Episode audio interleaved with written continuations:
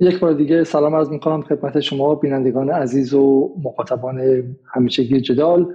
به برنامه امشب جمعه 27 مرداد خوش آمدید و از شما هم خانم لاریجن تشکر می‌کنم که امشب هم وقت خودتون در اختیار ما گذاشتید تا بخش دوم پرونده نفت و استعمار که یک ماجرای بسیار کلیدی در شکل دهی هویت ما ایرانیان تاریخ ما ایرانیان در عصر معاصر و همینطور هم فرم و شکل استیت حکومت و نهادهای اقتصادی و چگونگی دولت ملت ماست رو با همدیگه مرور کنیم در آستانه هفتاد سالگی کودتای 28 مرداد.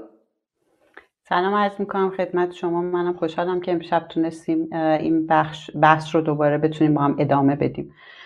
فکر می‌کنم حالا با توجه به اینکه دیر شروع کردیم خوبه که بریم سراغ بحث ادامه بحث دیشبمون. برای اینکه من شما بپرسم که آره به دیشب ما تا اینجا رفتیم که شرایط ایران رو در زمانی که قرارداد دارسی داشت امضا می‌شد با هم دیگه مرور کردیم و نکته مرکزی حرف شما این بود که آن تصویری که شاهان قاجار به خاطر عیاشی می‌رفتن خارج و امتیاز می‌دادن. تصویر نادقیق و غیر صحیحی از وضعیت ایران آخر قرن 19 همه و وضعیت خیلی خیلی پیچیده‌تر ایران نهادهای خاصی داره که حالا اگرچه ضعیفن و مقابل مقایسه با نهادهای یک دولت ملت مثلا اروپایی در آن زمان مثل انگلیس و فرانسه نیست اما در حد خودشون کارکردهایی دارن و اگر نبودن همون مقاومت اونها و نگفتن اونها بعد اروپایی ها ایران رو تجزیه کرده بودن و به مصادره خودشون در آورده بودن. اما در نهایت همونها هم ایستادگی هایی داشتن که باعث می‌شد که اگر امتیاز هم داده بشه خیلی وقتا مثل قرارداد رویتر سال بعد اون امتیاز لغو بشه و غیره. خب رسیدیم به اینجا و قرارداد دارسیه. اگه اجازه بدین من تصویر timeline نشون بدم و شما به ما بگید که امشب ما رو کجا می‌خوایم ببرید باشد همطوری که شما گفتین ما با قرارداد دارسی شروع می‌کنیم یه کمی در مورد مفادش حرف می‌زنیم و بعد به اصطلاح میریم همینطوری توی اون دوره مشخص اول قرن 20 جلو و قرارداد انگلیسی ها با سران بختیاری فوران اولین چاه نفت بعد قرارداد با شیخ خزعل. این قراردادها بیشتر در مورد گرفتن زمین و نیروی کار هستش جلوتر میریم در آستانه شروع جنگ جهانی اول خرید 51 درصد سهام شرکت نفت ایران و انگلیس توسط انگلستان رو صحبت می‌کنیم. بعد تشکیل پلیس جنوب انقلاب اکتبر و در واقع نقشش توی ایران مشخصا ما صحبت می‌کنیم. قرارداد 19 19 در واقع قرارداد ننگین 19 19 و رابطش با نفت و استعمار در ایران رو صحبت می‌کنیم. میریم سراغ قیام هایی که بعد از انقلاب اکتبر و بعد از قرارداد 19 19 در استانهای شمالی ایران اتفاق میفته و اینکه در واقع دوباره رابطه این مسئله با نفت رو حرف می‌زنیم. سرکوب رضاخان در واقع سرکوب این قیام ها توسط رضاخان رو صحبت می‌کنیم. بعد و اینکه زمانی که رضاخان پادشاه میشه چه اتفاقی میفته در مورد مشخصا در مورد نفت و در آخر هم شروع مذاکرات جدید برای تغییر دارسه در موردشون صحبت می‌کنیم تا به اصطلاح ابطال قرارداد دارسی توسط شخص رضاخان این برنامه امشب. بسیار خب بریم که برنامه رو خیلی خیلی سریع شروع کنیم. فقط قبل از شروع من از مخاطبان می‌خوام که لطفا برنامه رو حتما حتما لایک کنن به ما اجازه بدن که ما بتونیم دیده شیم. در صورت میگم برنامه اینجوری که حالا خیلی هم تو کامنت ها استقبال کردن. میگم به خاطر الگوریتم های یوتیوب اصلا دیده نمیشه و تا حد زیادی میشه گفت زحمت و تلاشی که برای ساختنش کشیده شده کاملا حیف میشه. و همین در اختیار شماست که این برنامه دیده بشه و نشه و لایک ها و کامنت های شما بعد از برنامه تعیین می‌کنه که این برنامه به دست چند نفر برسه و این قانون یوتیوب متاسفانه. خب خانم لاریجانی در اختیار شما هستیم و بدون اطلاف وقت بریم که یک ساعت و حدودا 20 دقیقه 125 دقیقه وقت داریم که ماجرای امشب رو بتونیم به پایان زمان رضا شاه برسونیم. حتما.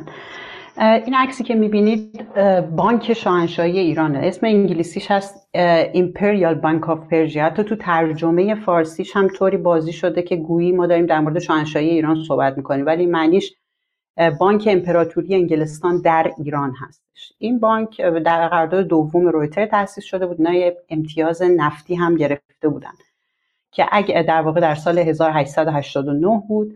که اگر اینها طی ده سال نفت پیدا نکنن این امتیاز که سراسر ایران رو شامل میشه باطل میشه.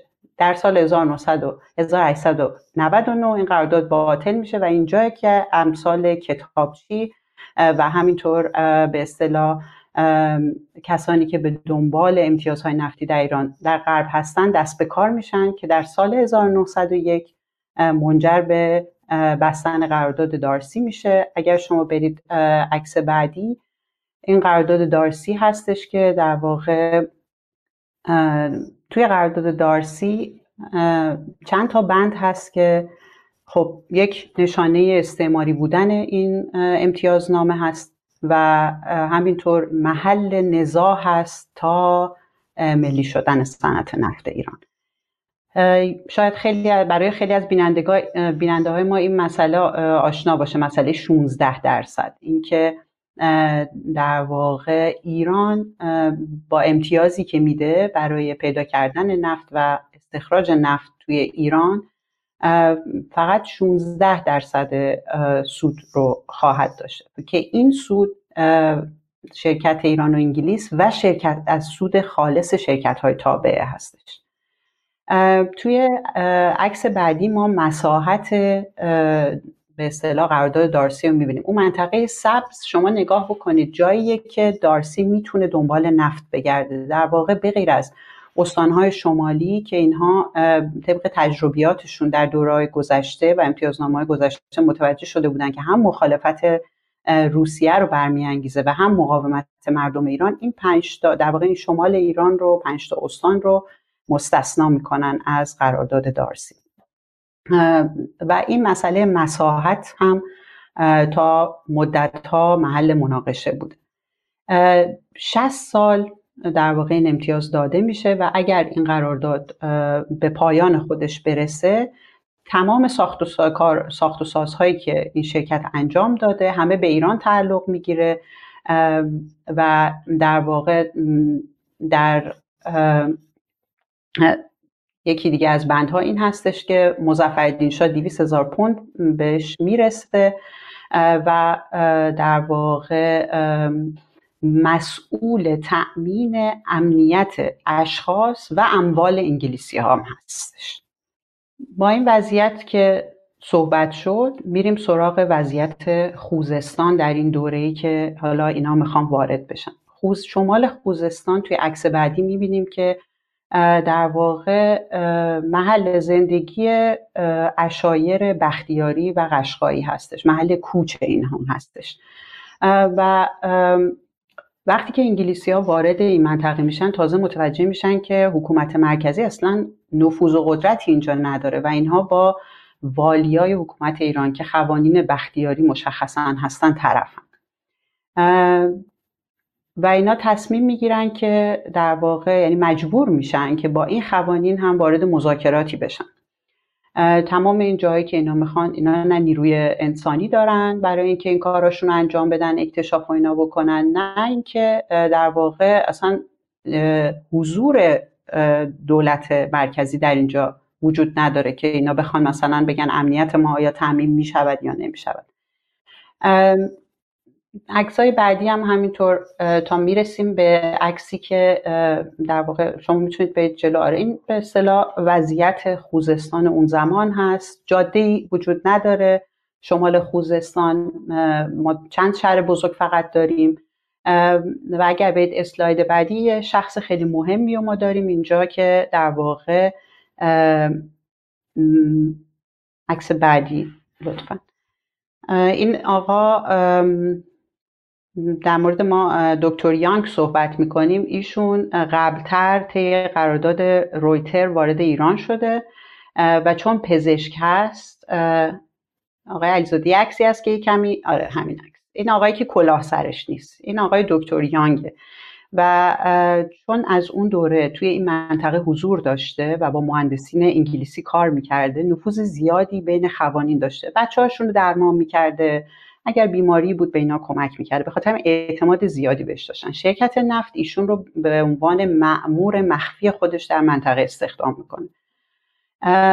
و در واقع این آقا شروع می‌کنه به اینکه راههایی پیدا کنه چطوری می‌تونن با خوانین بختیاری وارد مذاکراتی بشن.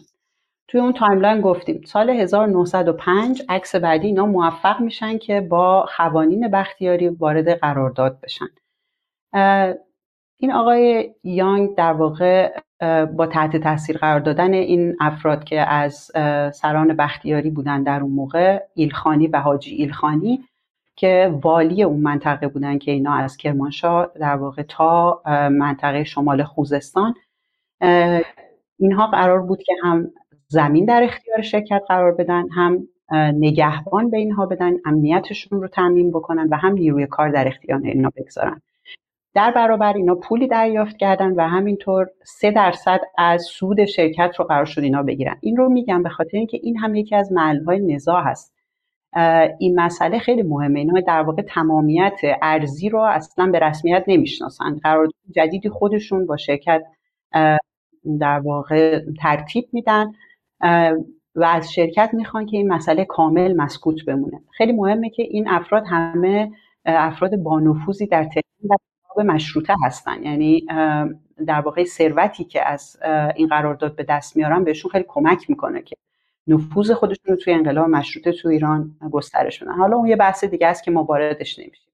اما مسئله مهم اینه که به محض اینکه مشخص میشه که یه همچین قراردادی با خوانین بختیاری بسته شده مخالفت ها هم در مرکز آغاز میشه هم خود به اصطلاح افراد و افراد طایفه با اینها مخالفت می‌کنن که اولا زمین رو به خارجی فروختید شما زمین دادید به خارجی. و بعد ما قرار نگهبان اینا باشیم یا و ما باید با اینا کار بکنیم. در نهایت در واقع بختیاری ها بخشی از نیروی کار انگلیسی ها میشن. اگه بریم تو عکس بعدی شما می‌تونید ببینید. بله. و اگر شما به ادبیات فولکلور بختیاری رجوع بکنید از همین دوره است که شکفه و شکایت از سران و خوانین رو بسیار میشه توی این ادبیات دید. همینطور می‌تونیم بریم سراغ عکسای بعدی. پای انگلیسی ها بیش از پیش به این منطقه باز میشه. و همینطور اینها برای رده های بالاتر کارهای مثل مثلا نظارت بر کارگران و اینا اوایل هندی ها رو میارن. در واقع از افرادی که در مستعمرات دیگرشون هستن رو میارن تو ایران تا اونا مطیعترن. چون در جای جای نامه نگاری هایی که توی این دوره وجود داره و میشه اگر کسی علاقه داشته باشه توی آرشیو بریتیش پترولیوم اینا هستن. اونجا می‌بینید که اینا میگن اصلا اینا حرف ما رو گوش نمی‌کنن. این بختیاری ها در واقع مردمی که خوانین مجبورشون کردن برای انگلیسی ها کار کنن مدام از زیر کار سر باز می‌زنن.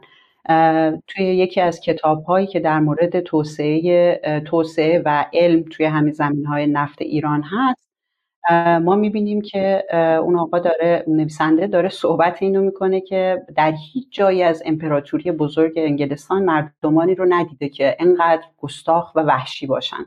چرا؟ چون وقتی که انگلیسی ها می‌خوان مهندس های انگلیسی یا سرکارگرای هندی می‌خوان اینا رو به کاری وادار بکنن می‌زنن اینا رو. در واقع درگیری های بسیار زیادی اون دوره شکل می‌گیره و اینا زیر بار نمیرن. اینا زمین های مسجد سلیمان رو طی قراردادهای در واقع خیلی ناامید کننده میشه گفت. از بختیاری ها می‌گیرن. بسیار ارزون این زمین ها رو می‌خرن. دولت مرکزی کاملا از این مسئله بیخبره. و در واقع این شروع این هستش که توی در نهایت به این نتیجه می‌رسن که مسجد سلیمان می‌تونه جای خوبی برای اینها باشه. عکس بعدی ما می‌بینیم که در سال 1908 در فکر می‌کنم میشه ماه می یعنی طرفای اردیبهشت خورداد اولین چای نفت توی مسجد سلیمان فوران می‌کنه. این دقیقا زمانیه که پول دارسی تموم شده. دارسی به مهندسش نامه زده که متوقف کن ما مجبوریم که این قرارداد رو بهش پایان بدیم و خارج بشیم. حالا با توجه به سرعتی که در اون زمان وجود داشته این نامه بعد اینکه این چاه فوران می‌کنه به دست رینولدز مهندس اون منطقه می‌رسه. چه اتفاقی میفته خب این شرکت به نفت رسیده ولی پول زیادی نداره. با خانه بختیاری 3 درصد قرارداد بسته با دولت ایران هم 16 درصد از سودش رو قرارداد بسته. اینا یک حربه می‌زنن. در واقع شرکت اولیه ای که به نفت رسیده برای تجسس اونجا بوده اسمش بوده شرکت تجسس اولیه. و 3 درصد و 16 درصد با این شرکت بسته شده. اینا یک شرکت جدیدی تشکیل میدن به اسم شرکت انگلو پرژین اول کامپنی شرکت نفت ایران و انگلیس که ما همه می‌شناسیم. و در واقع برنامهشون اینه که نفت که شرکت استخراج اولیه اینا رو صاحبش هست رو با قیمت خیلی کم به شرکت نفت ایران و انگلیس میفروشه. و از اون پول کمه که 3 درصد که و 16 درصد دولت ایران قرار بدن. این رو هم بگم که اینها سالها پول ایران رو نمیدن. حالا میریم جلوتر بهش می‌رسیم. و در این دوره بحثشون همین است که این سه درصد رو از توی همون 16 درصد میدیم نمی‌دونم نمی‌خوام خیلی وارد بحث تکنیکی بشم که خسته کننده بشه مسئله جدیدی که براشون پیش میاد عکسی که نشون داده بودید این آقای بختیاری که در واقع با قاطر داره نفت می‌بره اینه که خب حالا به نفت رسیدن اینا هیچ چاره ای نیندیشیدن. یعنی نه جاده ای زدن نه ریلی زدن.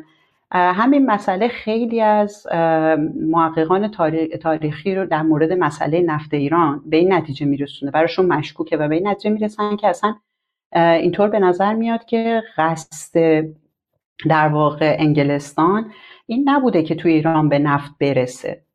کتاب نفت دموکراسی نفتی در مورد این مسئله صحبت می‌کنیم میگه قصدش اینه که کس دیگه ای اونجا به نفت نرسه. ولی در عمل این اتفاق میفته حالا اینا در واقع از در ابتدای کار مجبورن با قاطر نفت رو ببرن تا شمال اهواز. از اونجا از رود کارون که قبلتر توضیح دادیم این رو باز کردن با کشتی های انگلیسی بتونن ببرن. عکس بعدی رو اگه بریم شما می‌بینین که این بحث هستش ما خودمون که کاری نکردیم و ما که در واقع قدرتشو نداشتیم شما تو همه این عکس ها می‌تونید ببینید کار اصلی رو بختیاری ها و عرب ها هستن که دارن انجام میدن. مهندسین اونجا واستادن. درسته ما توان فنیش رو نداشتیم ولی صنعت نفت انگلیسی هم بدون کار ایرانی بدون زمین ایرانی امکان پذیر نبوده و ما باید به این نکته ها توجه بکنیم نباید از اینا بپریم. عکس بعدی علی مردان خان کسیه که مسئول نگهبانی در واقع تجهیزات نفتی انگلیسی ها تو ایرانه. اتفاقات خیلی غم در این دوره میفته علی مردان خان در ابتدا که نگهبان میشه خب نمی‌تونه مردم ایل خودش رو سرکوب کنه چون مسیری که اینها در واقع توی مسجد سلیمان بعد از پیدا کردن نفت زمین ها رو خریده بودن دورش رو استار می‌کشن و ایشون مسئول نگهبانیشه. مردمی که می‌خوان کوچ قشلاق یلاق بکنن توی همین زمین ها دقیقا در فصل زمستون کشاورزی می‌کردن. حالا این زمین ها مال انگلیسی هاست سران بختیاری هم در تهران هستن و کسایی مثل علی مردان خان مجبورن که با مردم خودشون به جنگن. ابتدا این کار نمی‌کنن بعد انگلیسی ها اینها رو تنبیه می‌کنن. و در واقع با فشار به خانه بختیاری که تو تهران هستن اینا رو وادار می‌کنن که مردم خودشون رو سرکوب کنن. نزاعای بسیار زیادی در می‌گیره. همین آقای یانگ که به عنوان پدر علم پزشکی ایران شناخته میشه و قرار برای جان, جان انسان ها اولویتش باشه توی بخشی از نامه هاش میگه که بذارید اینا بزنن همدیگر بکشن. اصلا بهتر که این اتفاق بیفته. ما کاری به این قضیه نداریم. بنابراین می‌بینیم که کم کم این داستان به اصطلاح این داستان ها رو خیلی خوب میشه توی همین کتاب دید قصه های این درگیری ها و اینها رو. این آقایی که این ویلیامسون در واقع دانشمند انگلیسی کلی هم جایزه و اینا گرفته برای این کتابش. خیلی جالبه که این از نگاه خودش داره میگه که چقدر این مردم می‌خواد بگه وحشیان و اینا. در مورد اینکه اینها رو نمیشه رام کرد خیلی صحبت می‌کنه و در مورد تلاش های انگلستان برای توسعه اینها برای مدرن کردن این مردمان صحبت می‌کنه. مثلا یکی از مثالاش اینه که خب اول خیلی انگلیسی ها راضی توی فصل زمستونه فصلیه که اینها اصلا تو منطقه در واقع بختیاری ها توی منطقه مسجد سلیمان هستن خب؟ و اینا از صبح میگه از وقتی که طلوع می‌کنه خورشید تا غروب کار می‌کنن و خیلی مهندس از اینا راضی هستن. اما میشه فصل یلا و میگه که اینا اصلا براشون مهم نیست پول نمی‌گیرن. اینا میرن اینا نمیمونن تو منطقه. و براش سواله چرا پول برای اینا اصلا اهمیتی نداره؟ و اگرم بخواد شرکت مهندس ها یا حتی نگهبان ها اینا رو به زور نگه دارن میزننشون و اصلا هیچ توجهی نمی‌کنن. اینجاست که این آقا با افتخار از این صحبت می‌کنه که در واقع نمایندگان شرکت در ایران به این نتیجه می‌رسن که بازاری برای این کارگرهایی که در واقع یلاق اشلاق می‌کنن بسازن که اینها رو منصرف کنن از یلاق کردن. و بهترین راه رو در فروش توتون و کبریت می‌بینن در واقع. این همین در واقع مهندس آقای مهندسی هستش که اومده بوده بررسی بکنه وضعیت رو برای ریل گذاری توی ایران. عکس بعدی باز مهندس دیگه رو می‌بینین که برای نقشه برداری اومده. یعنی در واقع حالا پای این اشخاص به ایران بیشتر از پیش باز میشه. و توی یه دوره حدودا ده ساله کم کم اینا می‌تونن به قول خودشون به زبان خودشون این مردمان رام نشدنی رو رام کنن و ما افتخار خودشون میدن. آقای علیزاده این آقای پا برهنه رو شما می‌بینید اینا به اصطلاح هندیا هستن. و بختیاری ها گیوه به پا دارن. انگلیسی ها حتی خیلی سعی می‌کردن که این رو از بختیاری ها بگیرن که در حضور اونا اونا اجازه به پاداشتن چیزی رو ندارن ولی موفق نمیشن. یعنی در جاهای مجبور به عقب نشینی میشن. در نهایت اینا از این نظر از نظر از نظر مهم بازم من حالا یه نکته اینجا وارد چون خیلی مثلا توی این بحث های برجام و بحث های مذاکراتی که بین ایران و کشورهای مثلا غربی رخ میده خورده می‌گیرن که طرف اولش قرآن خونده اولش اون کارو کرده ادا در آورده به موازین غربی احترام نداشته. حتی موقعی که خاتمی عزیز دردونه غربگراها بود ولی میرفتش اونور و مثلا توی پروتکل ها می‌گفتن که شراب روی میز نباشه و غیره. خدا اینا همه به عنوان بحث اسلامی و متحجر بودن جمهوری اسلامی می‌دونستن. ولی این نکته هست اینه که پروتکل یه موقعی می‌گفتن مثلا ویت کنگ ها وقتی که می‌خواستن مذاکره کنن با آمریکا سر اینکه میز مستطیل باشه یا دایره بحث می‌کردن چون می‌خواستن اونها هم در شکلی پروتکل باشن. اینکه گیوه از پای بختیاری در نیامده تا این لحظه یک نوع مقاومت اینجا و اینکه غربیه با تغییر اون پروتکل های چگونه بودن شما چی لباس بپوشی چه کلاهی سرت بذاری چه کفشی پات کنی داره به قول انگلیسی ها subjection یا رعیت کردن شما رو و عملیات سیاسی و وجودی از شما گرفتن رو بر شما تحمیل می‌کنه. ساده بخوام بگم با گرفتن هویت شما شما رو به برده سیاسی تبدیل می‌کنه. و همین شما ایستادنتون حالا می‌تونه قوانین اسلامیتون برای ایرانیا باشه برای هندوهای هند و به شکلی برهمن های چیز دیگه باشه. برای توی چین برای مهم اون مذهبش نیست. مهم که پافشاری بر انگاره های هویتی و فرهنگی شما یک جور قدرت رو نگه داشتن و تن ندادن به رعیت شدن و برده شدن سیاسی. و همین من خواستم این بگم که حرف شما این حرف جالبه که همین گیوه یک یک امر سیاسی اینجا. بفرمایید. مرسی. یه نکته دیگه این آقای نقشه بردار و همون آقای یانگی که آقای دکتر یانگی که صحبت کردیم توی یک پروسه دیگه در ایران خیلی نقش داشتن. مسئله فهم در واقع فکر می‌کنم این در کل ایران بود ولی حالا ما مشخصا در مورد همین منطقه خوزستان صحبت می‌کنیم. فهم از زمین فهم از ارزش زمین چطور توی این دوره برای ما جابجا جا میشه تا قبل این, این در واقع حضور انگلیسی ها توی این منطقه ما فهممون از زمین بر اساس واحدی که داریم جریب هست. جریب واحدی کیفیه. این خیلی جالبه. ما اینو کاملا گذاشتیم کنار و فراموش کردیم. مثلا غریزاده شما ممکنه ده جریب زمین داشته باشی. منم ده جریب. ولی مال من یه هکتار باشه. برای مثال مال شما و هفت دهم هکتار باشه. چرا؟ چون زمین من کیفیت خاک بهتری داره. زمین من آب به آب دسترسی بهتری داره یا زمین شما برعکس. اونی که کوچیک‌تره. بنابراین جریب الزاما نشان دهنده متر مربع یا مساحت اون فهم غربی از واحد به اصطلاح زمین نبوده. و توی این پروسه اینا خیلی توی درگیری هاشون با در واقع دانشمندان اون موقع ایرانی دیگه سران بختیاری هم از طرف خودشون کسایی رو معرفی می‌کردن. در نهایت جریب رو هم از اون واحد کیفی بودن میندازن و به واحد کمی تبدیل می‌کنن. چون همون زمین های در واقع مسجد سلیمان که ما داریم در موردش صحبت می‌کنیم بحث از طرف بختیاری های این بود که در جاهای این زمین ارزشش بیشتره خاکش حاصل خیستره اینجا ما کشاورزی ماست در جاهای کوپایه است. ولی اونا همه رو می‌خواستن در واقع بر اساس هکتار هکتاری قیمت به ازای هکتار بخرن.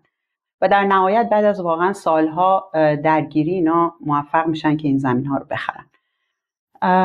به نظرم این نکته هم نکته مهمیه که امروزه مثلا خیلی زیاد اتفاق میفته که گویی هر فهمی که غربی دارن درسته. حالا امروز اینا با تمام بحران های زیست بومی برگشتن به اینکه ما باید این فهم تکبودی این فهم کمیتی از دنیامون از زمین از ارزشامون رو کنار بذاریم.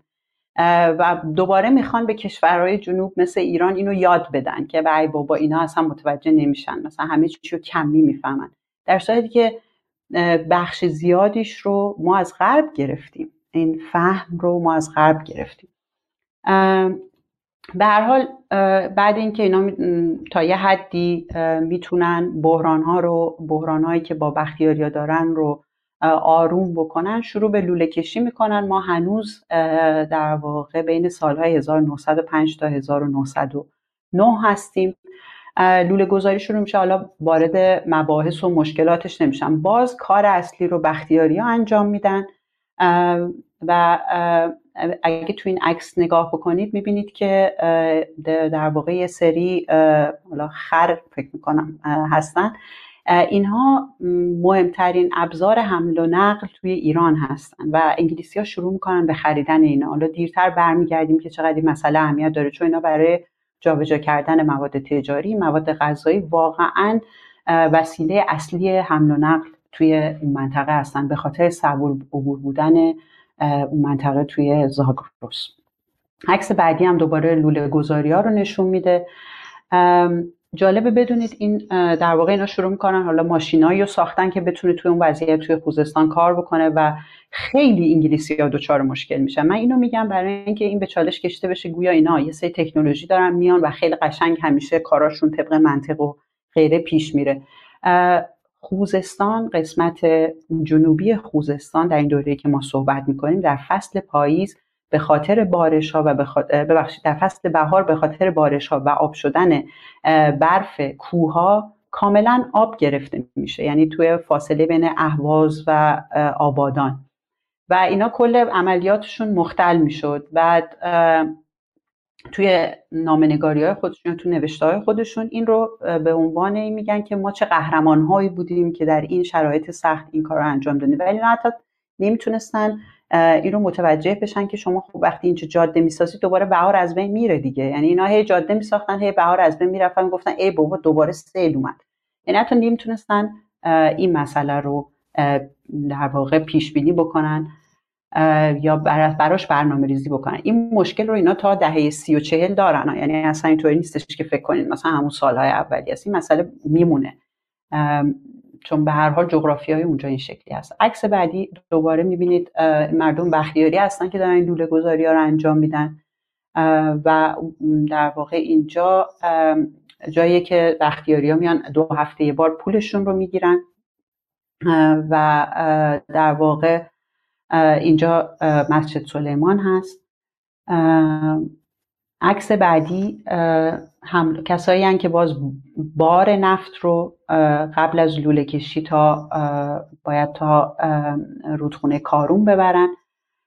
عکس بعدی باز کاروانی رو می‌بینین که داره نفت رو می‌بره و اینا همش از مردمان همون مرزوبوم هستن. حالا به دوره می‌رسیم که اینا به تا حدی لوله کشی پیش رفته یعنی پلنش پیش رفته و می‌خوان به این نتیجه می‌رسن که بهتر همونجا مای پالایشگاه داشته باشیم.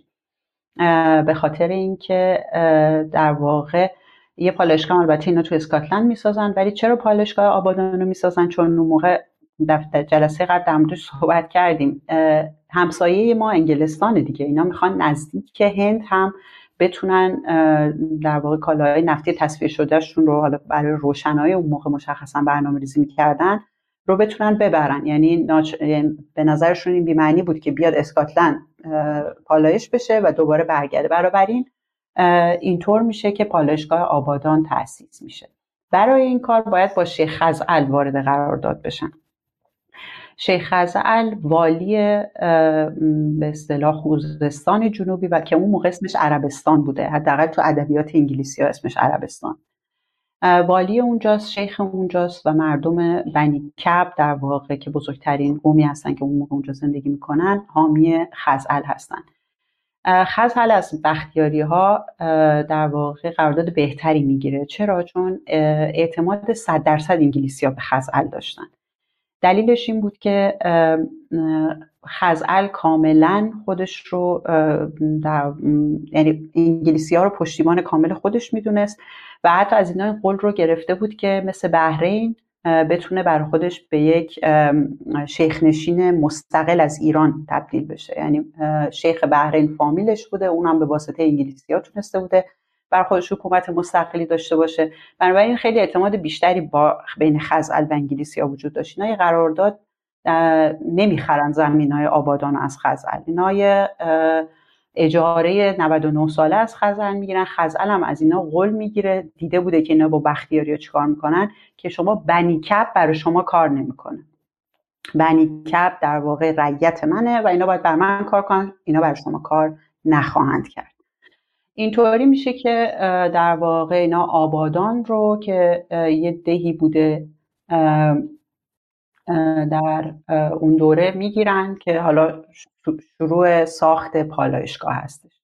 تو عکس بعدی هم خود کلمه خود, کلمه آبادان هم از همون انگلیسی ها و از اون دوره میاد دیگه چون به شکلی حالا شاید یه برنامه اصلا مستقل روش بذاریم قبلا با دکتر کاوه احسانی هم صحبت کردیم. چون آبادان مدل توسعه تو ایران و یه مقدار شکل دهنده به فهم ایرانی ها از امر توسعه است و خود آبادان یک توسعه به استعماری که اصلا انگلیسی ها میان شهر رو انگلیسی ها می‌سازن نهادهای اجتماعی به واسطه حضور انگلیسی ها شکل می‌گیره و غیره و غیره. کلمه آبادان هم که مثلا آبادانی اصلا کلمه استعمار و عمرانیه که در عربی به شکلی به نیرو استعماری اطلاق میشه. خب اگه برسیم این محل اقامت شیخ خزعل بوده کنار رودخونه فیلیه که در واقع خیلی جالب بدونین که کشتی های انگلیسی که رد می شدن از اینجا چون این فیلیه یکی از انشابات کارونه.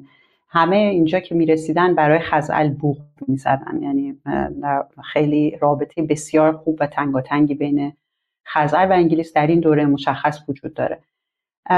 در مورد بحث آبادان که شما گفتید اگر امشب برسیم من حتما در مورد توسعه آبادان و مسجد سلیمان خیلی کوتاه میگم. همین دقیقا همین نکته که شما بهش اشاره کردید. حالا اگر فرصت کنید. خب حالا اینا شروع کردن به این توسعه و اینها دارسی کمک گرفته. وارد دیتیل های جزئیات اقتصادی و مالی و اینها نمی‌خوام بشم. ولی به حال اینا پول کم میارن. 1911 12 لوله گذاری تا آبادان انجام شده. آبادان نصف نیمه است. و اینا پول بدجوری کم آوردن. بانک های لندن به اینا وام دیگه نمیدن. و اینا می‌خوان میرن سراغ پارلمان انگلستان. و شروع می‌کنن به استدلال آوردن که چرا باید دولت انگلستان این شرکت سهامدار شرکت نفت بشه و توش سرمایه گذاری بکنه. در استدلال اصلیشون هم اینه که امپراتوری انگلستان امپراتوری بریتانیا نفتی از آن خود نداره وابسته به شل هست و در اون موقع شل یه شرکت انگلیسیه اما صاحبش یه یهودی آلمانیه. اون بحثی که شما در مورد یهود ستیزی گفتید در اون موقع تو انگلستان خیلی قوی هست. و اینها به در واقع حرفشون پارلمان انگلستان اینه که خب اگه آلمان بخواد با شما وارد جنگ بشه که شل هم با دویچه بانک یعنی بانک آلمان نزدیکی بسیار زیادی داره و مالی به اون وابسته است شما دستتون توی گل میمونه. مسئله که وجود داره اینا موفق نمیشن به خاطر اینکه اون موقع در واقع پارلمان خیلی به نظرش این مسئله اهمیت زیادی نداره. کارها خیلی متوقف میشه تو ایران تا 1913 چرچیل میشه دریادار انگلستان. باز وارد این نمیشم که چرا چرچیل میاد پشت شرکت نفت ایران و انگلیس. ولی به هر دلیلی که هست میاد و توی پارلمان یک سخنرانی قراری می‌کنه که چرا ما باید سوخت کشتی های جنگیمون رو از زغال سنگ به نفت تغییر بدیم با توجه به تجربیات آمریکا. و این به ما کمک می‌کنه در اگر آلمان بخواد با ما وارد جنگ بشه. دقیقا چند ماه قبل از شروع جنگ هستیم مسئله جنگ جهانی اول. و چرچیل موفق میشه. دولت بریتانیا 51 درصد سهام شرکت نفت ایران و انگلیس رو می‌خره. دقت کنید ما اگه یادتون باشه صحبت این بود که آیا این شرکت خصوصی بازوی استعمار هستن یا نه. شرکت نفت ایران و انگلیس از روزی که کار می‌کنه واقعا نفت میفروشه این مال انگلیس مال دولت انگلیس 51 درصد یعنی سه نفر هم در واقع نماینده در هیئت مرکزی داره حق تو در هیئت مرکزی شرکت. و باید در صورتی که دولت بریتانیا ازش می‌خواد با قیمتی که دولت بریتانیا میده به دولت نفت بده. باز این بحثی که مثل که اونجا گویا شرکت ها آزاد بودن همه چی آزاد بود غیره و این در بند قراردادش با دولت انگلستان است. از همونجا نارضایتی ایرانیا شروع میشه که ما با یک شخص قرارداد بستیم. دولت انگلستان اومده الان. ما با دولت انگلستان تو خاک ماست. یعنی در واقع شما اگه بخواید اینو بخوایم جاگذاری بکنیم اون منطقه که اینا خریدن مال انگلستانه دیگه. یعنی خوزستان ایران حالا 51 درصد سهامش مال انگلستان هستش. از اینجا چه, چه سالی هستیم ما الان؟ میشه سالها هم بدیم؟ برگردیم روی timeline و ما رو توی timeline هم یک بار این مسیر رو برای ما بیاین که مخاطب به شکل مسیر رو گم نکنه. حدودا فقط من به شما اعلام کنم که 37 دقیقه از برنامه بیشتر نگذشته. و همین وقت همچنان هستش. حدود 55 دقیقه است. ولی ببریم ما رو timeline و نقشه دست ما بدید اگه timeline نشون بدین خیلی خوب میشه. آره. ما پس از قرارداد دارسی صحبت کردیم. اگر بخوام به تاریخ شمسی بگم الان ما تو 1292 هستیم که شرکت نفت سهام ببخشید دولت انگلستان سهام شرکت نفت رو خریده در آستانه آغاز جنگ جهانی اول هستیم.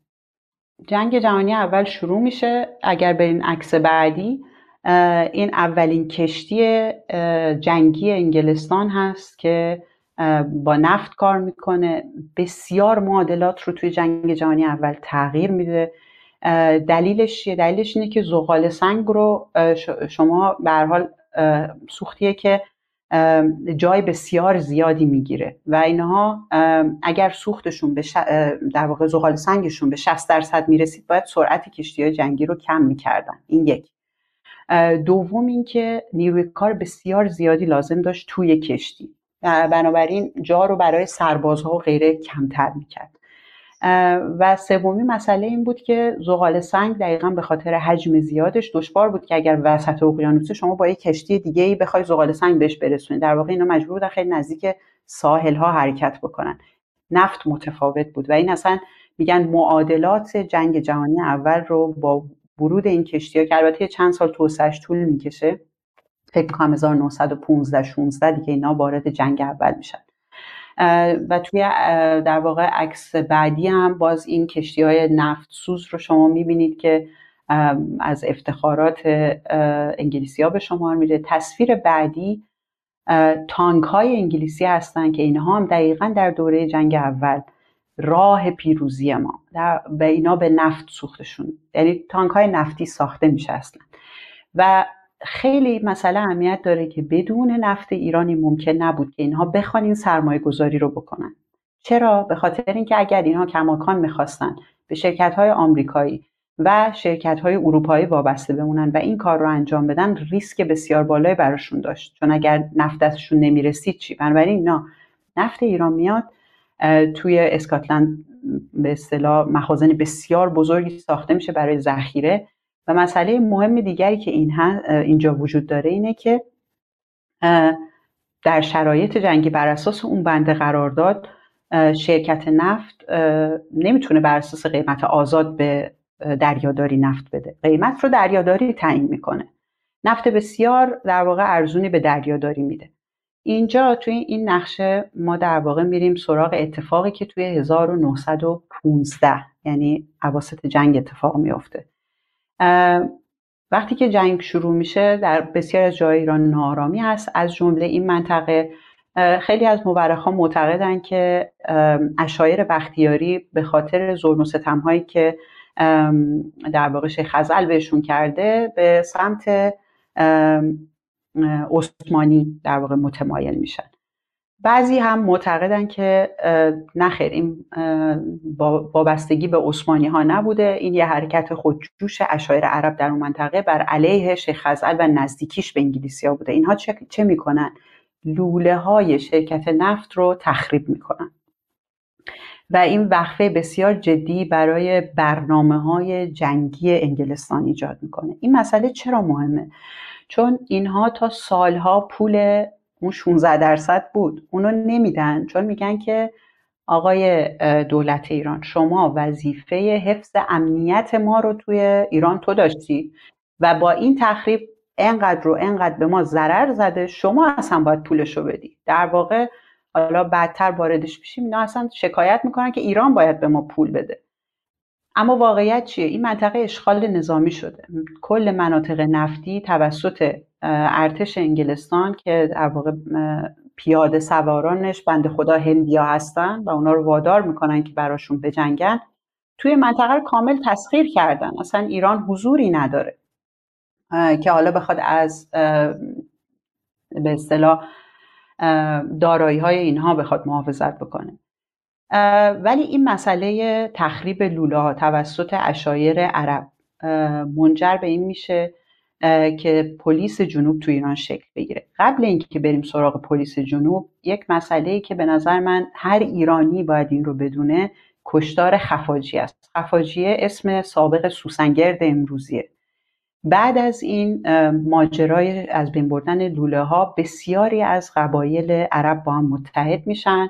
باوی ها بنی طرف و در واقع خیلی از قبایل الان متاسفانه حضور ذهن ندارم و با می‌خوام با شیخ خزل وارد جنگ بشن. شیخ خزل عقب نشینی می‌کنه از انگلیسی ها درخواست کمک می‌کنه و در نهایت انگلیسی ها این قبایل عرب اشایر عرب رو شکست میدن. حالا بعضی باز بحث می‌کنن که اینها با حمایت عثمانی بوده. بله بخشن با فتوای در واقع روحانیونی توی جنوب عثمانی که اون میشه عراق نجف و اینا بوده. وقتی که اینا شکست می‌خورن وقتی که این قبایل عرب شکست می‌خورن انگلیسی ها با اینکه اونا شکست خورده بودن دو روستا رو در خفاجیه به آتش می‌کشن. با تمام آدما و در شب این کارو می‌کنن که آدما خواب باشن داماشون و همه از بین میره. ما باید در مورد کشتار خفاجی صحبت بکنیم و عجیبه که انقدر مسکوت. بش... شما واقعا دشوار بتونید در مورد این مسئله تو اینترنت چیزی پیدا بکنید.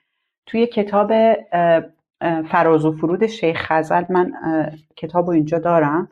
توی این کتاب در مورد این مسئله صحبت شده. و اگه شما نگاه بکنید توی گزارش های پارلمان انگلستان توی سال 1900 فکر می‌کنم 17 از ارتش انگلستان گلایه شده که خب اصلا نیازی نبود شما چرا این کشتار رو انجام دادید.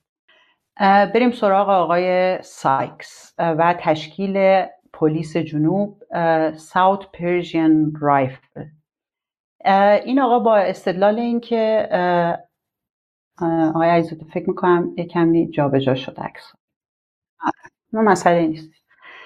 آره این آقا میاد میگه که خب ببینید ما اینجا نفت که خیلی برامون مهمه. حالا ببینید اینا الان اشایر عرب بودن به ما حمله کردن. اگه بیان اونور سیستان به هند حمله کنن کرمان اینا بخوان این به اصطلاح با هم متحد بشن حمله کنن چه کنیم؟ پس ما باید اینجا ارتش تشکیل بدیم.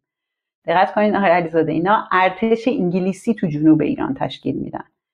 و همون خانهای بختیاری که طرف قرارداد انگلیسی ها هستن رو وادار می‌کنن که به اینها نیرو بدن. در واقع ارتش ببخشید پلیس جنوب متشکل از پیاده سوار ایرانی پیاده سوار هندی و فرماندهان انگلیسی. بعدتر خب یه سری فرماندهان هندی و ایرانی هم وارد میشن. دو تا عکس بعدی عکسایی از این در واقع ارتش هستش که مرکزش تو شیراز عکس بعدی مرکز اینا رو تو شیراز نشون میده. بله. و خب قطعا که حکومت مرکزی در ایران به شدت با این قضیه مخالف تو خاک من ارتش تشکیل دادی شما. یعنی اصلا وضعیت واقعا عجیب و غریبیه. و مردم منطقه قیام می‌کنن. این یکی از قیام هاست در جای به اسم آباده. گفتیم ارتش جنوب تشکیل شد اینجای بحث و مردم خود مردم اشایر و مردم ایده بختیاری با این قضیه به شدت مخالفت می‌کردن و به اینها حمله می‌کردن یعنی به این ارتش. و در جاهایی این به اصطلاح ارتش دچار مشکل میشه چون سربازاش پیاده نظامش که اونها هم از تایف های مختلف بختیاری هستن میگن ما با هم خون خودمون نمیجنگیم. و اینها دوباره نیرو از هندوستان میارن. به هر حال این مسئله پلیس جنوب خیلی تاثیر به سزایی می‌ذاره در افکار عمومی ایرانی ها کار دیگه که پلیس جنوب می‌کنه این هستش که به احتکار غلات می‌کنه توی مناطق. برای ارتش خودش و برای به اصطلاح انگلیسی هایی که توی منطقه هستن و غیره. و کار دیگری که می‌کنه باز گرفتن دام یعنی همین اولاغ و خر و اینهاست که مسئله اصلی حمل و نقل غلات برای مردم ایران هستن. در کنار خشکسالی و در کنار وجود در واقع گرفتن جاده ها توسط ارتش بسته شدن راه ها توسط همین ارتش جنوب و بعدتر حالا صبح می‌رسیم به اونجا ارتش روسیه امپراتوری روسیه عملا امکان انتقال غلات تو ایران دچار موزل میشه. غلات کم میشه و ما قحطی بزرگ رو داریم. حالا این بحث بسیار مفصلیه در جای خودش ولی می‌خوایم باز تصویر بکنیم که ایرانی که طی قرارداد دارسی همون امتیازنامه دارسی که خیلی ها میگن خوب بود در چه وضعیتی قرار داره؟ تو جنگ جهانی اول اعلام بیطرفی کرده جنوبش رو انگلیسی ها به بهانه حمایت از نفت گرفتن. من نمیگم فقط به خاطر نفت چون اینا خواهان گرفتن ایرانن. این بهانه اینه که جنوب ایران رو کامل در اختیار خودشون بگیرن. چه اتفاقی میفته حالا؟ در همین دوره ما رسیدیم حالا به سال 1917 توی اون timeline ببخشید من واقعا عذر می‌خوام سالهای شمسی رو خیلی خوب حضور ذهن ندارم. به انقلاب اکتبر می‌رسیم. نیروهای روسیه اونها هم توی ایران بودن. از شمال وارد ایران شده بودن. که با همکاری انگلیسی ها عثمانی رو بتونن شکست بدن و که با آلمان ها متحد بودن. یعنی اینجا انگلستان و امپراتوری روسیه با هم همدستن. ولی 1917 انقلاب روسیه اتفاق میفته وقتی که انقلاب روسیه اتفاق میفته عکس بعدی اگر زحمت بکشین. بله. این عکس و عکس بعدی نشون دهنده بازگشت ارتش حالا شوروی هستن. چون که حزب مرکزی بولشویکا اعلام می‌کنه که ما هیچ کاری با این جنگ در کشورهای همسایمون نداریم. این یک جنگ بین استعماری هست و کسانی که تمام کسانی که در ارتش از انقلاب ما حمایت می‌کنن می‌تونن به خونه برگردن. بخش بزرگی از این ارتش خاک ایران رو ترک می‌کنه ولی نه همه اونها. کسانی که طرفدار امپراتوری روسیه در واقع نیکولای بودن اونها در خاک ایران میمونن ارتش سفید شکل می‌گیره که با کمک انگلیسی ها دوباره بتونن در واقع بلشویکا رو شکست بدن و امپراتوری روسیه رو دوباره به قدرت بنشونن. پس این خیلی نکته مهمیه. تمام نیروهای روس ایران رو ترک نمی‌کنن. در همین دوره هست که دقیقا باز بلشویکا اعلام می‌کنن که ما تمام قراردادهای استعماری که امپراتوری روسیه داشته رو باطل اعلام می‌کنیم. ما هیچ کدوم اونها رو به رسمیت نمی‌شناسیم. از جمله قرارداد 1907 که انگلستان و روسیه در مورد ایران بستن و ما در موردش صحبت کرده بودیم. فکر می‌کنم من اینجا نقشش رو گذاشتم. اگه اشتباه نکنم آقای علیزاده عکس بعدی. اینجا در مورد همون نیروهایی هستن که موندن در واقع ارتش سفید به اصطلاح نیروهای حامی امپراتوری روسیه هستن که اینجا فکر می‌کنم در جای نزدیک کرمانشاست با ارتش انگلیس دارن یه قراردادی رو امضا می‌کنن که انگلیسی ها به اونا کمک بکنن. این قرارداد قراردادی بود که ایران رو در قسمت بالا آبی تحت نفوذ روسیه در واقع مال روسیه و اون قسمت قرمز رو که همسایگی انگلیس ببخشید هند تحت استعمار انگلیسه کامل در اختیار انگلیسی ها باشه. ایرانی ها از این قرارداد خبر نداشتن تا سال 1917 که شوروی این قراردادها رو علنی می‌کنه. نه فقط با ایران قراردادهای استعماری که اینها توی عراق توی افغانستان بین انگلستان و روسیه بود بین روسیه و فرانسه همه اینها رو علنی می‌کنن. ما قطعی بزرگ رو داریم. پلیس جنوب رو داریم که به اندازه بسیار زیادی خشم ایرانی ها رو برانگیخته و بعد رو شدن این قرارداد رو داریم. اگر بریم عکس بعدی شما نگاه بکنید ایران اون جایی که کامل صورتی است کامل تحت نفوذ انگلیس هست. اون جایی که آشور خورده انگلیس ها و روس ها در واقع تا حدی کنترل رو در دست دارن. یعنی ایران کاملا در اختیار انگلیسی هاست. در این دوره مشخصی که 1917 تا 1919 داریم در موردش صحبت می‌کنیم.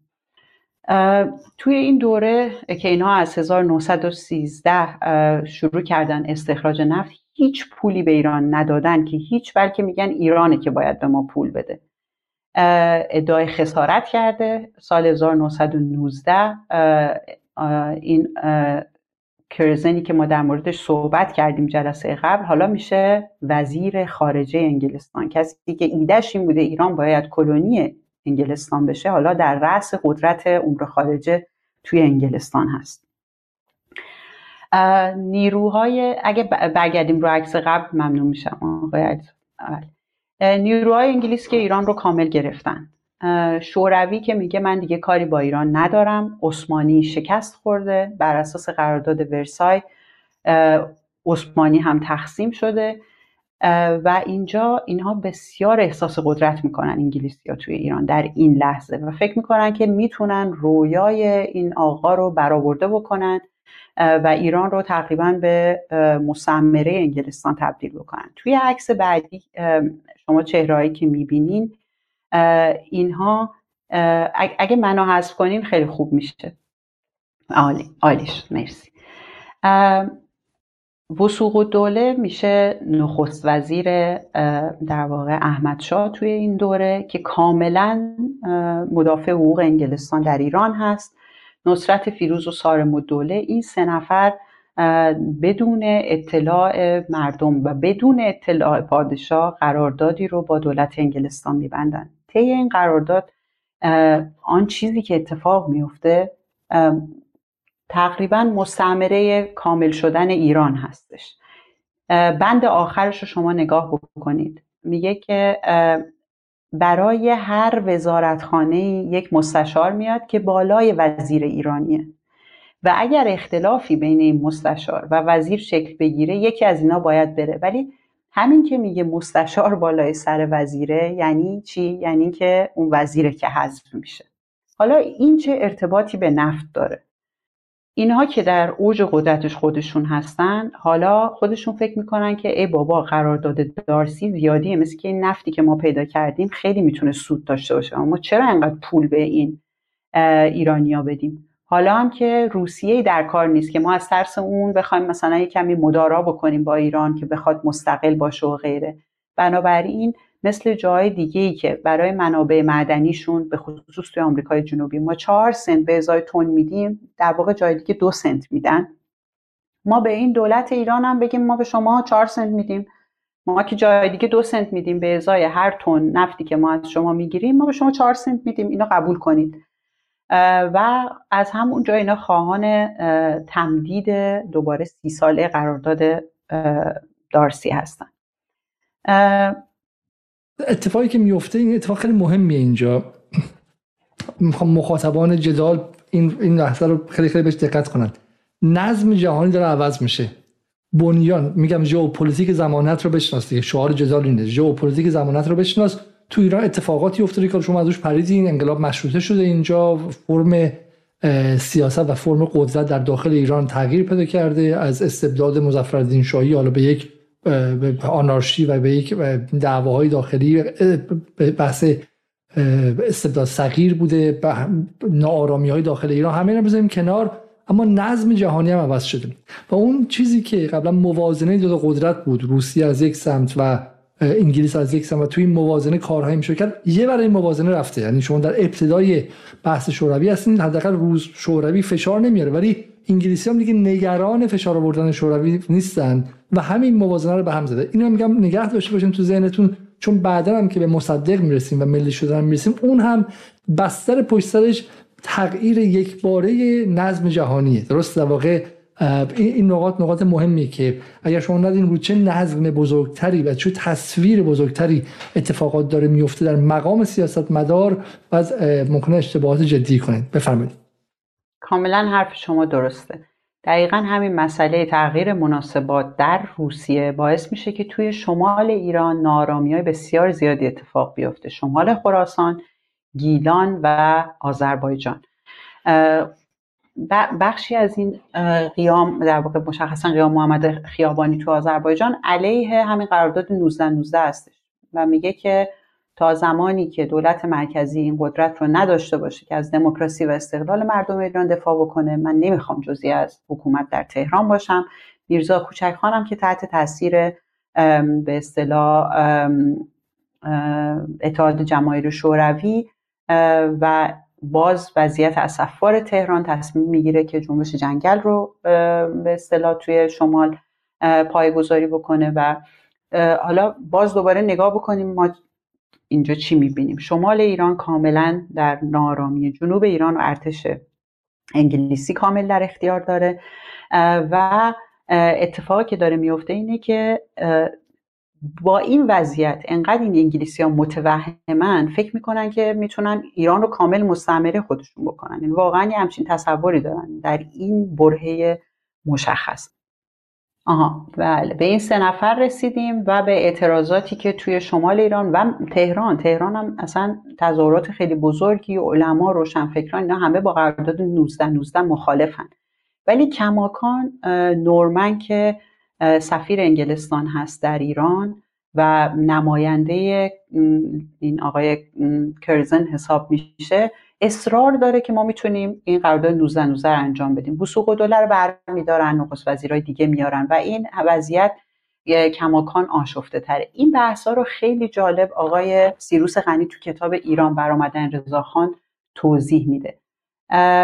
اگر بریم عکس بعدی بخشای از این نوشته برای کسایی که به خصوص و بحث در واقع این رو نمی‌خوام بپذیرن. من خیلی تو فضای ایران میشنوم که نه رضاخان خودش اومده سر کار رو خیلی میهندوست بوده و اصلا انگلیسی ها اونقدر تأثیری نداشتن. اینها دو سال این جمله که اینجا در آوردم من الان میگم فارسی شد. دو سه سال قبل اومدن رضاخانه حرفایی هستش که بین چرچیل یا آقای به اسم آیرون سایت که رئیس به اصطلاح هنگ توی خاور میانه است و اینا رد و بدل میشه. اینا میگن که الان که ایران دموکراسی نمی‌خواد که. ایرانیا بی خود مجلس مجلس می‌کنن. یه مرد قوی می‌خواد که قبایل بزرگ از اسمش وحشت داشته باشن. میگه می‌دونیم که این در واقع اگر همچین کسی سر کار بیاد فاسد خواهد بود ظالم خواهد بود.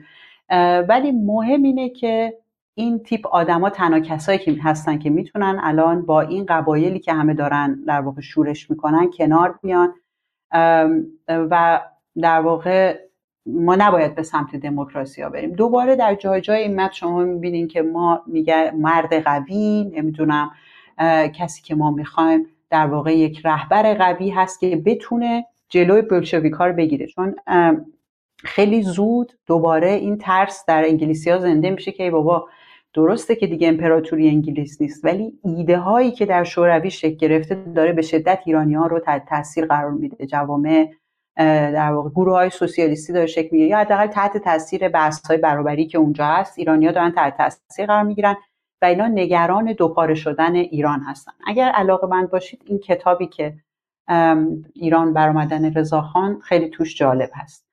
در نهایت با کمک انگلیسی ها من حالا باز نمی‌خوام اینجا خیلی وارد بحث بشم با کمک وزارت جنگ انگلستان چون هنوز کرزن معتقده که بابا ما می‌گیریم اینجا رو خودمون یه دولت تشکیل میدیم. اما وزیر جنگ که چرچیله میگه نه شخص قوی ایرانی باید بیاد سر کار که بتونه همه اینها رو سرکوب کنه و ما با اون یه نفر طرف باشیم تکلیفمون روشن باشه.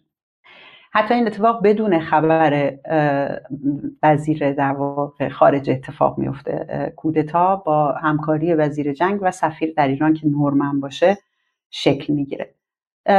سید زیا هم که در واقع چهره سوسیال دموکراتی خودش رو معرفی کرده جاسوس انگلیسی هست علنا در واقع از انگلیسی ها دستور می‌گیره. اینا میان سر کار و این جنبش هایی که صحبتش رو کردیم توی آذربایجان و توی گیلان رو رضاخان به کمک انگلیسی ها سرکوب می‌کنه بین سالهای 1921 و 25 21 تا بله. نکته خیلی مهمه که اون تصویری که ببینید توی ایران خیلی بهش اشاره میشه که آقا یه آدم قوی بیاد به حال گفته میشه که حتی مثلا فلان سردار هم خودشون میگه میگه من رضا خان انقلابی هستم حالا این چیزی که تو ذهن بخاطر تو ناخودآگاه تاریخی ایرانی هستی که یه فرد قوی strong man بیاد و مشکلات رو حل کنه این فرد قوی رو انگلیسی ها برای نیازهای ژئوپلیتیک خودشون در غرب آسیا اونجا گذاشتن نه اینکه فرد قوی از دل نیازهای جامعه ایران برآمده باشد و مثلا این ناپلئون نبوده که از رو تناقضات انقلاب فرانسه بیاد بیرون. این مثلا چه می‌دونم میگم آدم های مختلف توی بیسمارک نبوده تو آلمان یا اشکال مختلف. این مترسک آدم قوی رو این خیلی مهمه. چون ببینید در این سالهای اخیر رضاخان ریوایوالیزم یا یه تجدید نظرخواهی تاریخی درباره رضاخان داریم که از کتاب به شکلی جعلی آقای صادق زیبا کلام تا بقیه همه حولش میگردن تا همون من و تو و اینها.